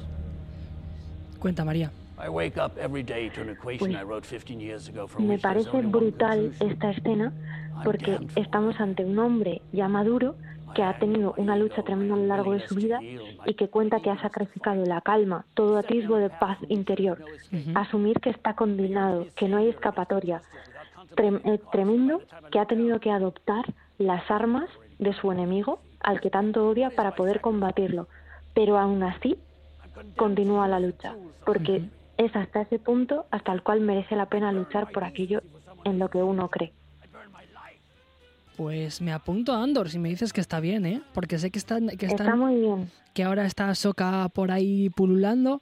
La verdad es que empecé Mandalorian y lo, y lo dropeé a los tres capítulos, no por nada, sino porque los cazares del destino dijeron que no la iba a seguir viendo, sin más. Y pues, pues, pues, pues, pues, a les daré un tiento. Vale. Pues, o sea, Ahsoka, yo he visto dos capítulos y bueno, y eso que Ahsoka es mi, mi personaje favorito. Mm, el Mandaloriano me gustó bastante y Baby Yoda, que sé que no se llama así, Grogu, es lo de menos. Pero Andor es una buena... Ah, bueno, Boba Fett, excepto un capítulo con los moradores de las arenas. Pero Andor, Andor es brillante. Pues yo os traigo una película que es de, creo que el 2021, si mal no recuerdo, que es eh, No mires arriba, Don't Look Up, que tiene un oh. cast mm. increíble, Meryl Streep, Leonardo DiCaprio, Jennifer Lawrence, eh, Timothée Chalamet, o sea, increíble. Eh, lo que hace es una parodia sobre la crisis del COVID, cambiando el COVID con un asteroide gigante que se dirige a la Tierra, como en Armagedón, pero eh, con un toque cómico. Y lo que busca eh, denunciar es esta gente y, este, y, estos organismos ¿no? que niegan las cosas obvias. En este caso, que niegan que hay un, que hay un eh, asteroide gigante porque hay ciertas compañías que les viene bien este asteroide para minarlo porque tiene metales raros y componentes raros que les vienen bien para sus móviles y sus movidas. Y lo que os traigo es la escena exacta en la que en la que se dan cuenta de que viene el asteroide. ¡Qué locura! ¡Esto es muy fuerte! Yo tengo una sidra irlandesa y una bolsa de ganchitos. Menuda fiesta. Estoy muy, muy entusiasmado por ti, Kate. Por el cometa Diviaski, ¿vale? Salud. A ver, mira, tiene que ser un cometa de la nube de Oort, si nos basamos en lo que has visto. Seguramente la última vez que estuvo tan cerca del Sol no existía la civilización humana. Mira el arco que traza, es alucinante. ¿Cómo podemos saber la velocidad del cometa y la órbita, profesor Mindy? Es una buena pregunta. Uf, esto va a ser divertido. No hago dinámica orbital desde el posgrado. La pregunta es ¿qué, ¿Qué es lo que haría Carl Sagan? Él se remontaría al principio fundamental. El vector topocéntrico es ρ. Kate, coordenadas iniciales. 21, 24, 13. Apasionante, ¿eh, chicos? 67. Vaya, me estoy mentalizando a tope. Eh, doctor Mindy, A ver, ¿cuántas vueltas ah, necesita para calibrar? Según las coordenadas de aproximación, no menos de 85. Ahora que tenemos la órbita del cometa, vamos a comprobar las efemérides y eso nos dará la distancia entre el cometa y el planeta Tierra. ¿Por qué las efemérides dan una cifra cada vez más baja?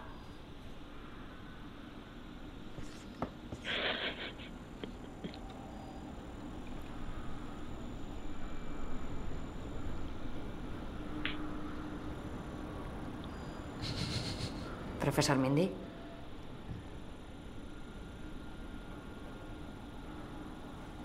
Profesor Mindy.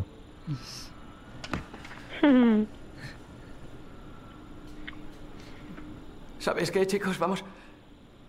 Vamos a dejarlo por hoy, ¿eh? Pues aquí, aquí es cuando se dan cuenta de, de que el asteroide se está acercando a la Tierra y, bueno, pues eh, tienen que volver a hacer todos los cálculos y demás, pero eso que es un asteroide enorme que va a acabar con eh, toda la vida sobre la faz de la Tierra. Uh, Y todo- Luis, yo tengo que decir una cosa. Creo que era sobre el cambio climático. ¿Sobre el cambio climático? Sí. La verdad, la verdad es que eh, podemos cambiarlo por lo que sea, porque, Sí. o sea, porque es que es como muy universal. Pero, pero eh, todo es como en un tono súper irónico. Sí, mola. Y como dato curioso, Emilia Streep hace de la presidenta de Estados Unidos y en la, y la primera vez que aparece tiene una conversación por teléfono en la que solo se la escucha a ella.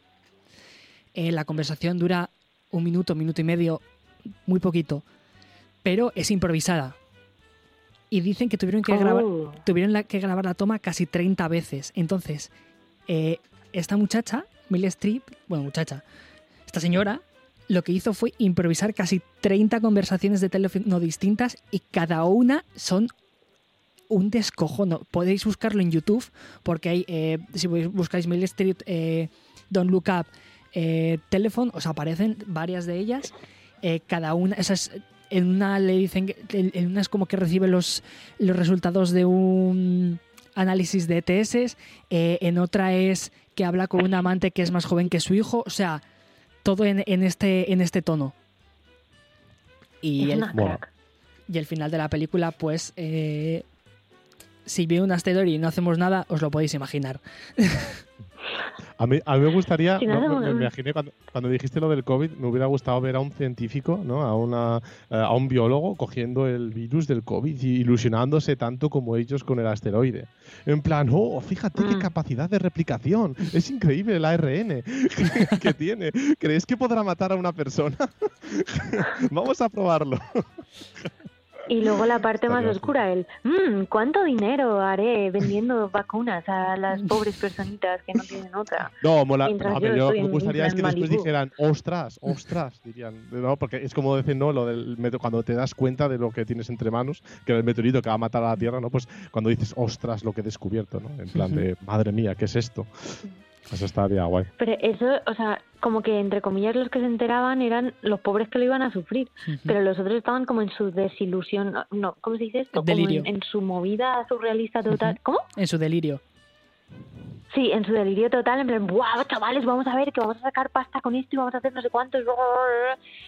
Cabrones. Eh, Cristian, Sí. ¿Qué es lo último que nos traes? Pues yo traigo otra serie de 10, pero con un final abierto.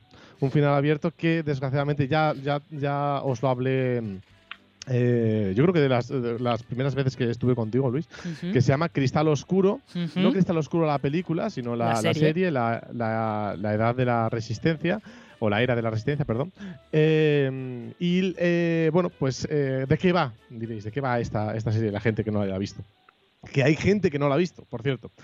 Eh, pues esto es un mundo inventado, que si habéis visto la película del- de los 80, eh, pues eh, se basa en ese mundo, ¿no? Donde eh, el mundo se eh, bueno, pues hay un mogollón de especies súper raras, unos bichos que se llaman Geflins, ¿no? Con, con orejas puntiagudas, así como pequeñinos. Después tenemos a los Sketches, ¿no? Que son como una especie de pájaros ahí súper malos que, que, bueno, después se- te, van, te, va- te va- te van explicando un poco de dónde vienen. Si, has visto la película, pues sabes que no son del planeta, ¿no? Que han venido de algún lado. Y esos son los malos realmente, ¿no? Eh, y la trama pues va un poco desarrollándose a medida en el que los Skeksis van, eh, como decirlo de alguna, manera, ¿no? Eh, destrozando el planeta y consumiendo a los pobres Gelflings que de por sí les tenían como, como dioses a los, a los Skeksis. Pensaban que los Skeksis eran los guardianes del cristal y que eran la, la, la- la- leche. Esa gente era la leche, pero, pero desgraciadamente no, no era así, sino que se estaban, se estaban cargando el planeta y se estaban comiendo a todo el mundo.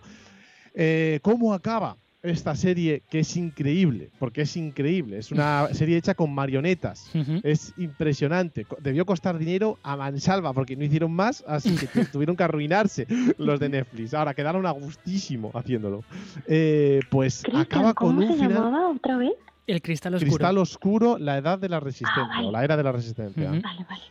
¿Vale? La, la película a mí no me gustó, ¿eh? Ojo, la película no, no me gusta nada, cero. Me- oh, la odio. Vale, vale. la, la vi porque vi, porque vi esta serie. Y vi esta serie y dije, bueno, pues quiero saber, quiero saber más. Porque claro, te lo deja tan abierto el final que dices, quiero saber más. Y, y- y- te deja con eso, ¿no? ¿Que ¿Cómo termina? Pues, pues eh, termina con un puño en alto. ¿Sabes lo que te digo? Eh, te- termina diciendo, vamos a hacer la rebelión, vamos a, por la revolución de los Geflis, vamos a bajar a esos eh, malditos sketches y quedarnos con el planeta que es nuestro. La tierra para los Gelflings. Entonces, este, claro, se queda ahí.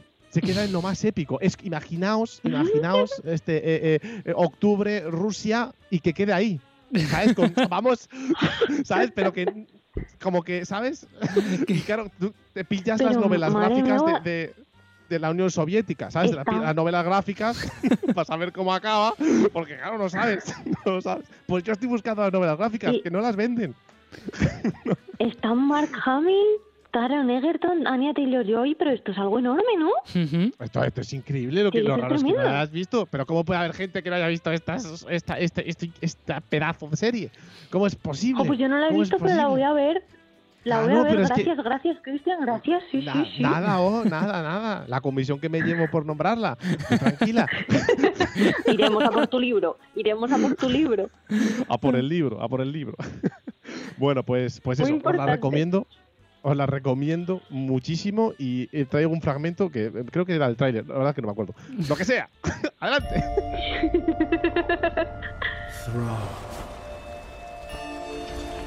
At its center, the crystal of truth, the source of all life.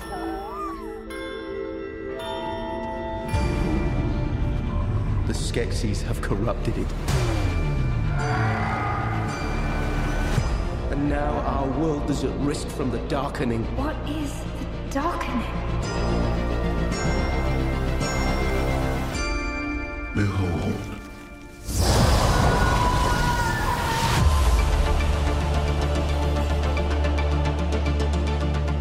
I saw something. A vision. You read too many stories. No, this was real. Everything the Skeksis ever told us was a lie. And now every Pues nos apuntamos de nuevo el cristal oscuro. La, la era de la rebelión. ¿Cristian? Perdón, que me muteé. La era de la resistencia, perdón, que es que no quería, no, que estaba disfrutándolo tanto que me digo, yo me voy a mutear, no voy a ser que haga ruiditos. Este, la era de la resistencia. Sí, sí, me ha puesto los pelos de punta la, la banda sonora, ¿eh? ha sido increíble, la verdad. Solo escucharlo por la radio ya me apetece volver a verla. Y la acabo de terminar hace una semana. eh, María, ¿tú qué nos traes ahora? Pues os traigo otra peli que vi hace bastante tiempo, pero mm, igual, como Dory, o sea, yo me acuerdo de las sensaciones y me acuerdo al poco tiempo, pero también es otra de las pelis que más me emocionó y probablemente por lo que más me emocionó fue por el final. Mm, No sé si destripo mucho o poco, pero la peli se llama Big Fish y es de Tim Burton, no sé si lo he dicho ya o no, pero la peli va, a ver cómo decirlo, es un chaval que siempre, bueno, que luego se hace un señor, y que siempre había estado hasta el cuerno de las historias de su padre. Y yo lo que recuerdo era que él siempre decía, es que eres un pesado, es que es mentira, es mentira. Y el padre siempre era de estas personas que cuentan su vida y bueno, pues había estado en un disco y había una mujer de dos cabezas y había pasado un montón de cosas y vampiros y historias maravillosas y el chaval como, pues como que era mucho más terrenal, era en plan, "Es que esto es mentira, esto es mentira, esto es bla, bla, bla". y al final cosas que pasan en las pelis, así que niños, niñas, mm, no dejéis que pasen en la realidad. Al padre lo diagnostican con un cáncer tremendo, está en, al borde de la muerte, y entonces el chaval vuelve y tiene como un camino de, pues de vuelta a las historias del padre, y al final, entre comillas, como que todas las historias que había contado el padre efectivamente eran lo que de manera práctica y, y- y eso horriblemente terrenal podríamos considerar mentira. Pero al final, al final, el chaval entiende que eso no era lo importante. Lo importante eran las historias que le estaba contando su padre, cómo su padre se las cuenta, y es él el que momentos antes de que su padre respire por última vez, le cuenta una historia que cierra la historia con la que comienza la película, con la que el padre comenzó a contarle las historias al hijo. Y el padre respira y dice, vale, mi hijo ha entendido la importancia de todo lo que yo le había intentado transmitir a lo largo de mi vida, la importancia de la narración y de la imaginación. Y bueno, pues a llorar y a llorar y a llorar. Y este clip que os propongo ver es un poquito diferente, no habla tanto del final, es uno de los momentos favoritos de la peli cuando es una de las historias que cuenta el padre cuando va a conocer, entre comillas, a la chica de sus sueños, a la chica con la que sabe que se va a casar, la chica le dice que está prometida, además como con el típico malote súper fuerte, súper grande, súper todo, y dice él, es que hay un momento en el que hay que saber rendirse, hay un momento en el que hay que saber aceptar la derrota, hay un momento en el que, porque si no es que eres tonto. Y dice, bueno, pero en realidad sí, tonto. Y bueno, y al final se casa con ella, tiene sus nenes y todas estas cosas. Y Mm, solo por escuchar el maravilloso acento de merece la pena.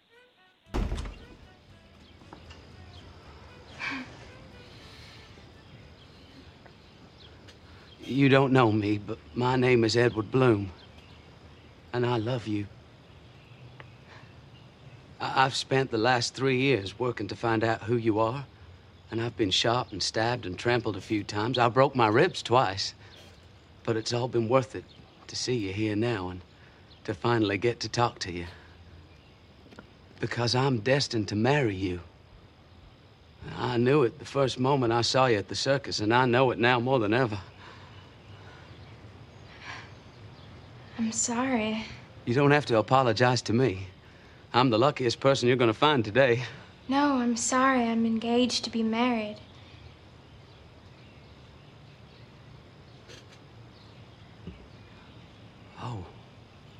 But you're wrong. I do know you.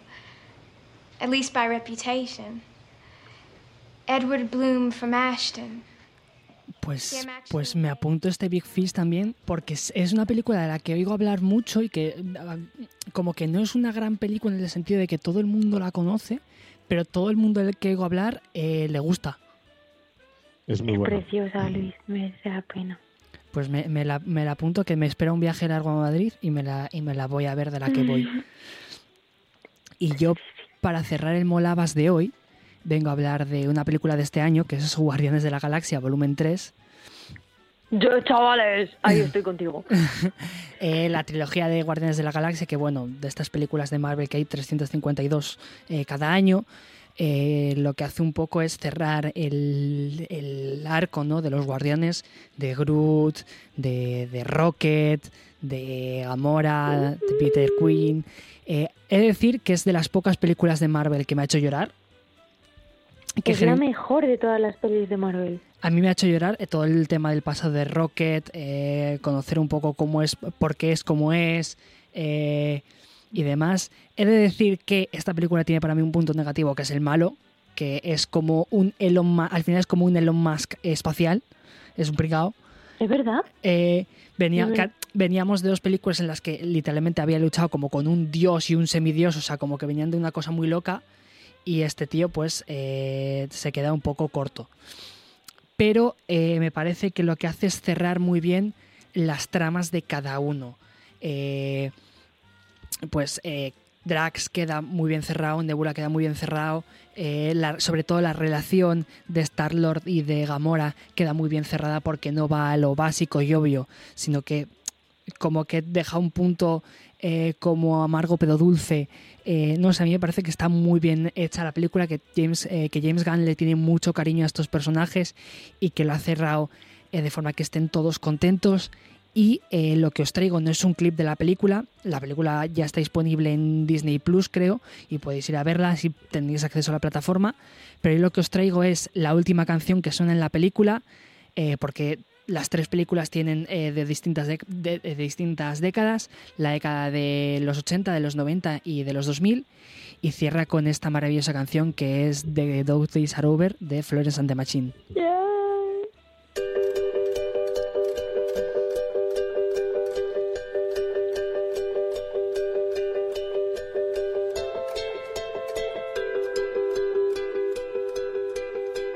a track.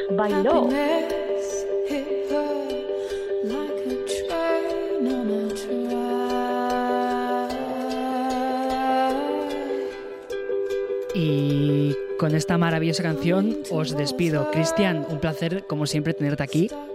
Lo mismo, Luis, muchas gracias por invitarme. Y María, mucha suerte con este proyecto que te ha salido, ¿eh? Muchas gracias y me lo he pasado bomba. Un abrazote gigante a los dos. Y a Juanjo. Y a Juanjo que está aquí detrás de cámara, bueno, detrás de cámara, detrás de micro, eh, moviendo los hilos de todo.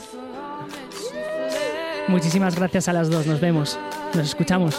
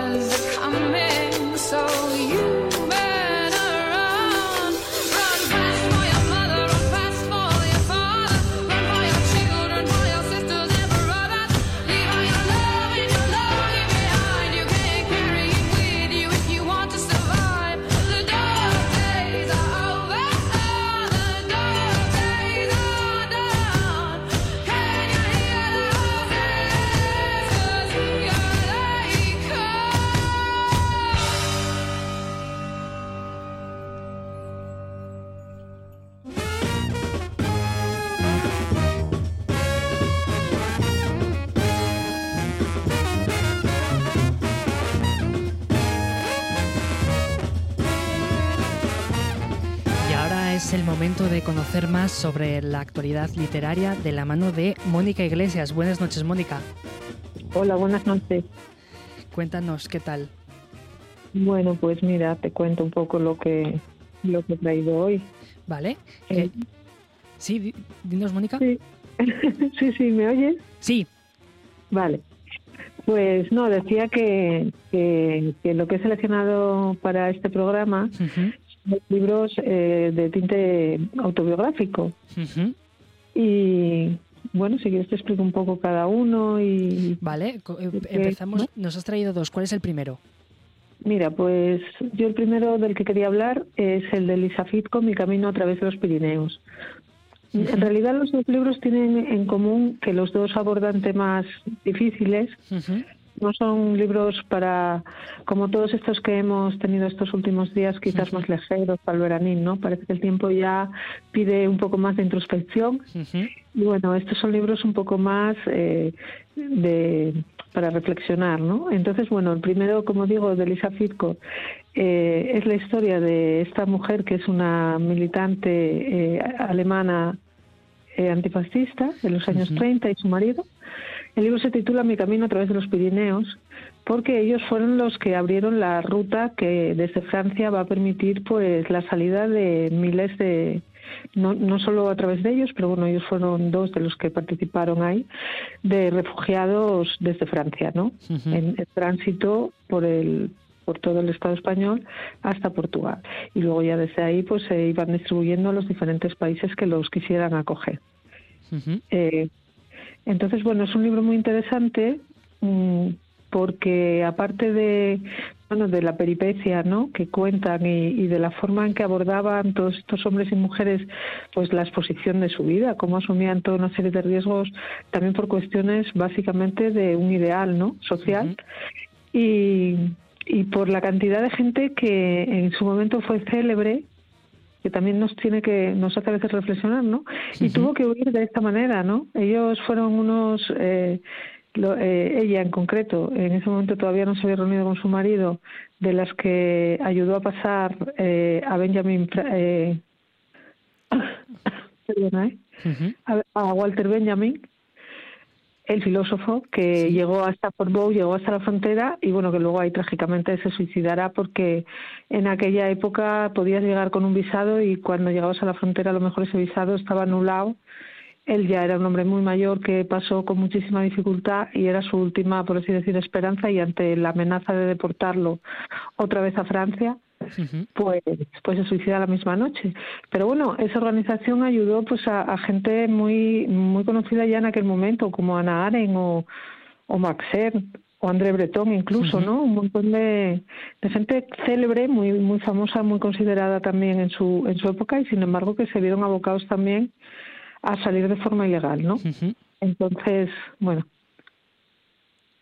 Sí, Mónica. Sí. Sí, que nos, nos estabas diciendo que este, este, libro, pues que los dos que nos traes, ¿no? Son, son autobiográficos y en este caso es de Lisa uh -huh. Mi camino a través de los Pirineos. Exacto, sí, sí, sí. El otro libro, que uh -huh. es el último premio Yokur, Vivir deprisa, de la autora Brigitte Giraud, uh -huh. y decía que los dos son tienen un componente trágico porque en el caso de Fitko, pues se trata de una época muy difícil, muy convulsa en Europa, ¿no?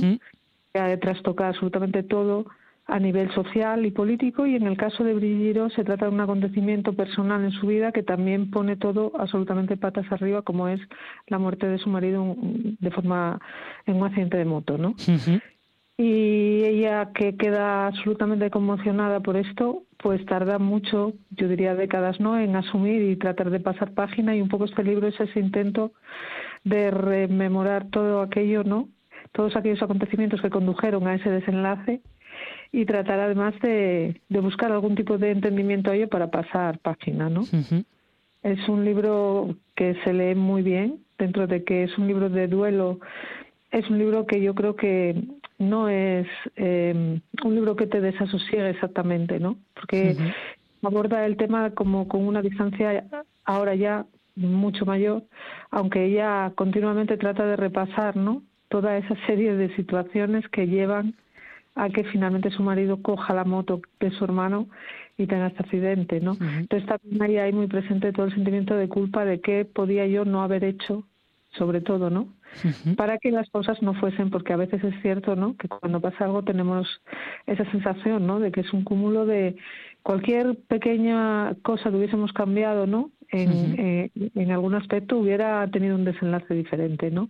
Entonces un poco también trata sobre, sobre esa aleatoriedad que hay en la vida, ¿no? A la hora uh -huh. de, pues de, de, lo que te sucede y de cómo la vas a vivir, ¿no? Uh -huh. mm. Pues nos quedamos con estas dos recomendaciones, Mi camino a través de los Pirineos de Lisa Fitko y uh -huh. Vivir deprisa de Brigitte Giraud. Eh, Mónica, muchísimas gracias. Me gusta mucho que siempre nos traes eh, literatura femenina que, sí. que quizás son las voces, ¿no? Eh, como siempre, mm. que, que, me, que, menos tienden a, a, escucharse. Muchísimas Sí, gracias. Y, y- y editoriales quizás un poco más eh, pequeñas, más menos conocidas, pero que tienen catálogos yo creo muy muy interesantes. No mencioné, pero Mi camino a través de los Pirineos eh, es de una pequeña editorial contra escritura que hace una labor de recopilar toda esta serie de, de personajes de esa época de la primera mitad del siglo XX impresionante. Y contraseña también, bueno, el hecho de que esté editando al premio Yoncourt siendo una editorial pequeña, dice mucho también de que ellos ya habían editado a esta autora antes de que fuera premiada. Entonces, bueno, a veces las editoriales pequeñas tienen esa capacidad de intuir estos libros, ¿no? Que, que son pequeñas joyas y bueno, y arriesgan también un poco para, para presentárnoslos y por eso también me gusta ponerlos un poco en valor. Pues, pues nos quedamos de lo dicho con esos dos libros, Vivir deprisa y Mi camino a través de los Pirineos. Y te damos las gracias, Mónica. Eh, A vosotros. Nos escuchamos. Muy bien, gracias. Hasta luego. Adiós.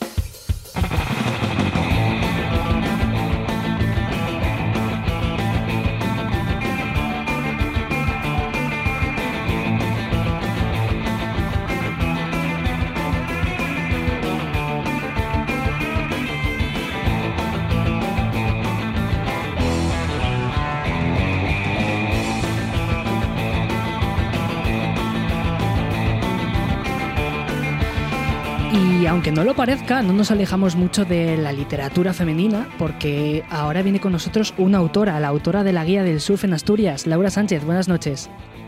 Hola, buenas noches, Luis, ¿qué tal? Bien, ¿y vos? Muy bien. Cuéntanos, ¿cómo, cómo está el surf estos días que ya empieza a acabar el verano? Pues está, está muy bien el surf, hay, hay olas estos días, hay bastante surf, hay algo de mar de fondo, en Salinas, Vallas, Sagó, tenemos olas que van del metro al metro y medio, así que hay muchas oportunidades de hacer surf. Eh, pero bueno, que se pueda hacer, surf estos días va a depender del viento y de las mareas. Mira, el lunes eh, estuve en Salinas y también en Sago para ver si podía coger unas olas, pero justo en el momento en el que yo tenía libre para hacer surf había mucho viento y las olas estaban todas desordenadas, estaban rompiéndose muy mal, así que nada, no pudimos hacer surf. Tras, qué mala pata. ¿Y te, te, Sí. te suele pasar esto de, de- de que, pues eso, que tienes un rato y dices, voy a hacer surf y llegas y no puedes? Sí, ocurre de vez en cuando. Eh, Bueno, hay varias herramientas que usan los surfistas para no hacer los viajes en vano. Por un lado están las previsiones de las páginas de surf, como Magic Seaweed o Surf eh, Forecast, y por otro, pues las webcams de las playas. Y luego también está bien estudiar pues las guías de surf, como, como la guía de surf en Asturias, para saber cuál es el momento, el mejor momento de la marea en cada playa o qué viento fa- favorece más en cada sitio. Por ejemplo, si hay mucha marejada, qué playa está más refugiada de- del mar de fondo, o si no hay olas, eh, qué playas reciben más mar. Así que nada, eso, que hay que estudiar un poco. Pues ala, ya sabéis todos, a, a comprar la guía del surf en Asturias para conocer las condiciones del surf óptimas en las playas de Asturias. ¿Dónde puede encontrar el libro? Sí, pues mira, lo pueden encontrar en todas las librerías de Asturias y también lo tienen online. Nos, nos dices que, que hay que estudiar un poco, entiendo que es sobre geografía y sobre y sobre clima, ¿no? Eh, A mí me parece un Sí. poco un poco complicado. ¿Cómo, co- ¿Tú cómo haces, no? Como para aprender sobre ello. Sí, es complicado, pero bueno, eh, si te interesa, al final lo aprendes. Es un aprendizaje continuo, cada día descubres cosas nuevas, porque el mar, el clima, la arena, el paisaje está continuamente cambiando, cada día es diferente. Entonces hay que observar y hay que aprender a conectar lo que ves con la ciencia que, que hay detrás. Yo recomiendo a- al que quiera entender un poco más sobre este tema el libro La ciencia del surf. Es un libro escrito por Tony Butt, que es un surfista inglés que vive en Asturias, y habla de esto desde lo más básico a lo más complejo. por ejemplo, desde cómo funcionan las mareas, cómo se originan las olas, hasta cómo funcionan las borrascas, cómo influyen en las condiciones del surf. Es un libro interesante. Pues, pues nos quedamos con esta recomendación ¿no? de la ciencia del surf de Tony Bat y Laura. ¿Qué haces y qué, qué hacéis los surfistas en general ¿no? cuando, cuando no hay olas? Bueno, pues en la, en la guía de surf que escribí yo recomiendo muchas actividades para hacer, eh, sobre todo al aire libre, eh, desde hacer escalada hasta hacer rutas, comida, compras, eh, mucha actividad. Pero mira, hay un tema que, que me interesa mucho sobre el surf y es la cantidad de material cultural de creadores y artistas que se inspiran en el surf para realizar obras de arte desde desde artes visuales hasta como la pintura, el grabado, ilustración, fotografía, hasta literatura o artesanía. Entonces lo que nos dices un poco es que cuando tú no puedas surfear, no, tienes por qué eh, separarte del surf, ¿no? Puedes ver una película sobre ello, o ir a ver una exposición, o leer un libro, no sé, quizás nos, nos puedes hacer algún tipo de recomendación para la gente que estamos menos instruidos. Sí, claro. Eh, mira, de, de, cine hay muchísimo y documentales, la de Dios. Eh, no, no me quiero extender mucho sobre sobre cine, así que si quieres podemos hablar otro día de, de esto. Estupendo. Eh, en cuanto a artes visuales, eh, la fotografía es la que se lleva la palma en cuanto a la temática del surf, porque bueno, es que basta meterse en Instagram, ¿no? Para encontrar muchísimo material fotográfico de muy buena calidad Aquí en Asturias, por ejemplo, recomiendo eh, una fotógrafa que se llama eh, Laurita Polvorilla. Eh, es una, una tía que le da un toque plástico y y artístico ¿no? a, las fotos de, surf. el que quiera puede buscarla en Instagram, Laurita Polvorilla. Y bueno, en cuanto a ilustración, me gusta muchísimo lo que hace Barry Britton, es un surfista irlandés él hace carteles ilustrados sobre competiciones de surf en Irlanda y son imágenes pues que entremezclan el estilo céltico de los libros ilustrados con esa caligrafía, filigranas de trisqueles, de animales imaginarios, con los paisajes de las costas de Donegal y el surf en aguas frías, los vikingos surfeando, o las gigantes. En fin, es, es una pasada. Tenéis que buscarlo en Instagram también, Barry Britton Art, o también tiene una página web, porque vamos, os va a encantar. Eh, yo tengo un, libro que es una recopilación de sus carteles y es impresionante la, la imaginación y el estilo personal de, este tío. Y por último voy a recomendar un libro. Em, es una novela que he leído recientemente, aunque bueno, es, es de 1984 se llama Huntington Beach, eh, es de Kem Noon, es una novela negra que sucede en la meca del sur de, en California. Y me la recomendaron mis amigos de la librería Kafka en Oviedo, que tienen un club de lectura y van a comentar esta novela en septiembre. Así que, bueno, el que se anime a leerla, pues también que venga a comentarla al grupo el mes que viene, si quieren. y el que quiera apuntarse al club de lectura, pues que hable con la gente de Kafka, que, que también los puede encontrar en Instagram, Kafka Anco Librería. Pues, pues nos quedamos con todas estas recomendaciones, ¿no? Nos, nos, nos habías hablado de Laurita Polvorilla, de Barry Britton y de este libro de Kem Kuhn. De, Hunting, Huntington Beach pues, pues, pues con estas, unos cuantos planes, ¿no? Surferos para hacer cuando no se puede hacer surf, pues, pues nos los quedamos. Eh, ¿Qué te parece si, si nos comentas o pasamos a comentar, ¿no? Alguna playa de Asturias para cuando, si Dios quiere, hay buenas condiciones para hacer surf. Venga, pues eh, hoy voy a comentar eh, Rodiles, que, que, destaca por ser la playa con la mejor ola de Asturias, la famosa barra de Rodiles que bueno ha sido clasificada como una ola de clase mundial que está entre las mejores entre las cuatro mejores de Europa. Y es una de las mejores de España solo comparable con Mundaka que bueno la playa de Rodríguez es preciosa está en Villaviciosa pero eh, en verano no hay quien entre de la cantidad de gente que hay. Ya ya la verdad es que sí que de hecho en la autopista, ¿no? en, la A8, en el túnel ya aparecen unos carteles luminosos que a veces informan eh, que el aparcamiento está completo, que no ni te metas, ¿no? es increíble la cantidad de gente que va en verano, pero pero bueno, es una playa bastante, y eso que es muy grande, ¿no? Con aparcamiento muy amplio y tal, o sea que septiembre es un mes eh, óptimo para, para visitarla más tranquilamente. ¿Puedes hablarnos un poco de la barra de Rodiles? Mira, la barra es una ola de izquierda larga y tubera, que es eh, muy, muy rápida eh, funciona con oleaje fuerte, con olas de entre metro y medio y tres metros, o sea que tiene que haber bastante mar, de fondo para que rompa. Se forma por las corrientes que, que hay en la salida de la ría. Y con el viento del el viento del nordeste hace que la arena eh, bueno el viento y las corrientes hace que haya la arena se acumule en el lado izquierdo de la playa no Em, del lado de la ría, creando una especie de duna submarina. Es como, bueno, pues eso, una, una, duna ahí a la salida de la ría que la llaman la barra, es donde rompe la ola. Este fenómeno es característico de algunos arenales con desembocadura de ría, que es muy similar a lo que pasa en Mundaka. Es una ola que, bueno, es solo recomendable para surfistas avanzados con mucha experiencia, porque no es no es una ola fácil y además hay un localismo que es bastante conflictivo. Y Laura, para la gente que, entre comillas, vamos con ruedines, ¿no? Como yo, que no tenemos mucha experiencia, ¿dónde podemos surfear?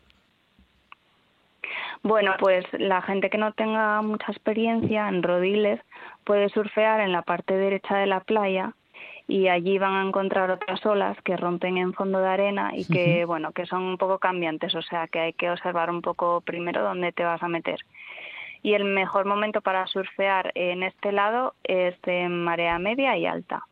Así que os invito a todos a estudiar un poquito las mareas y cuando haya buenas olas acercarse a Rodiles. En septiembre es un buen mes así que bueno que tengan que cojan muchas olas. Pues Laura nos quedamos con esta cantidad de, recomendaciones que nos has traído hoy con esta playa de Rodiles.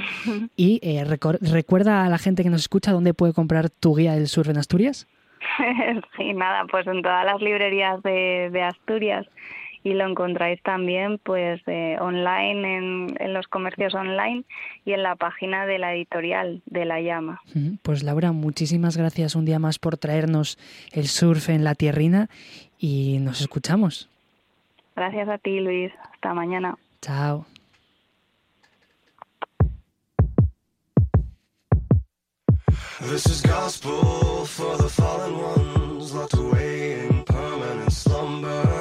Assembling their philosophies from pieces of broken memories.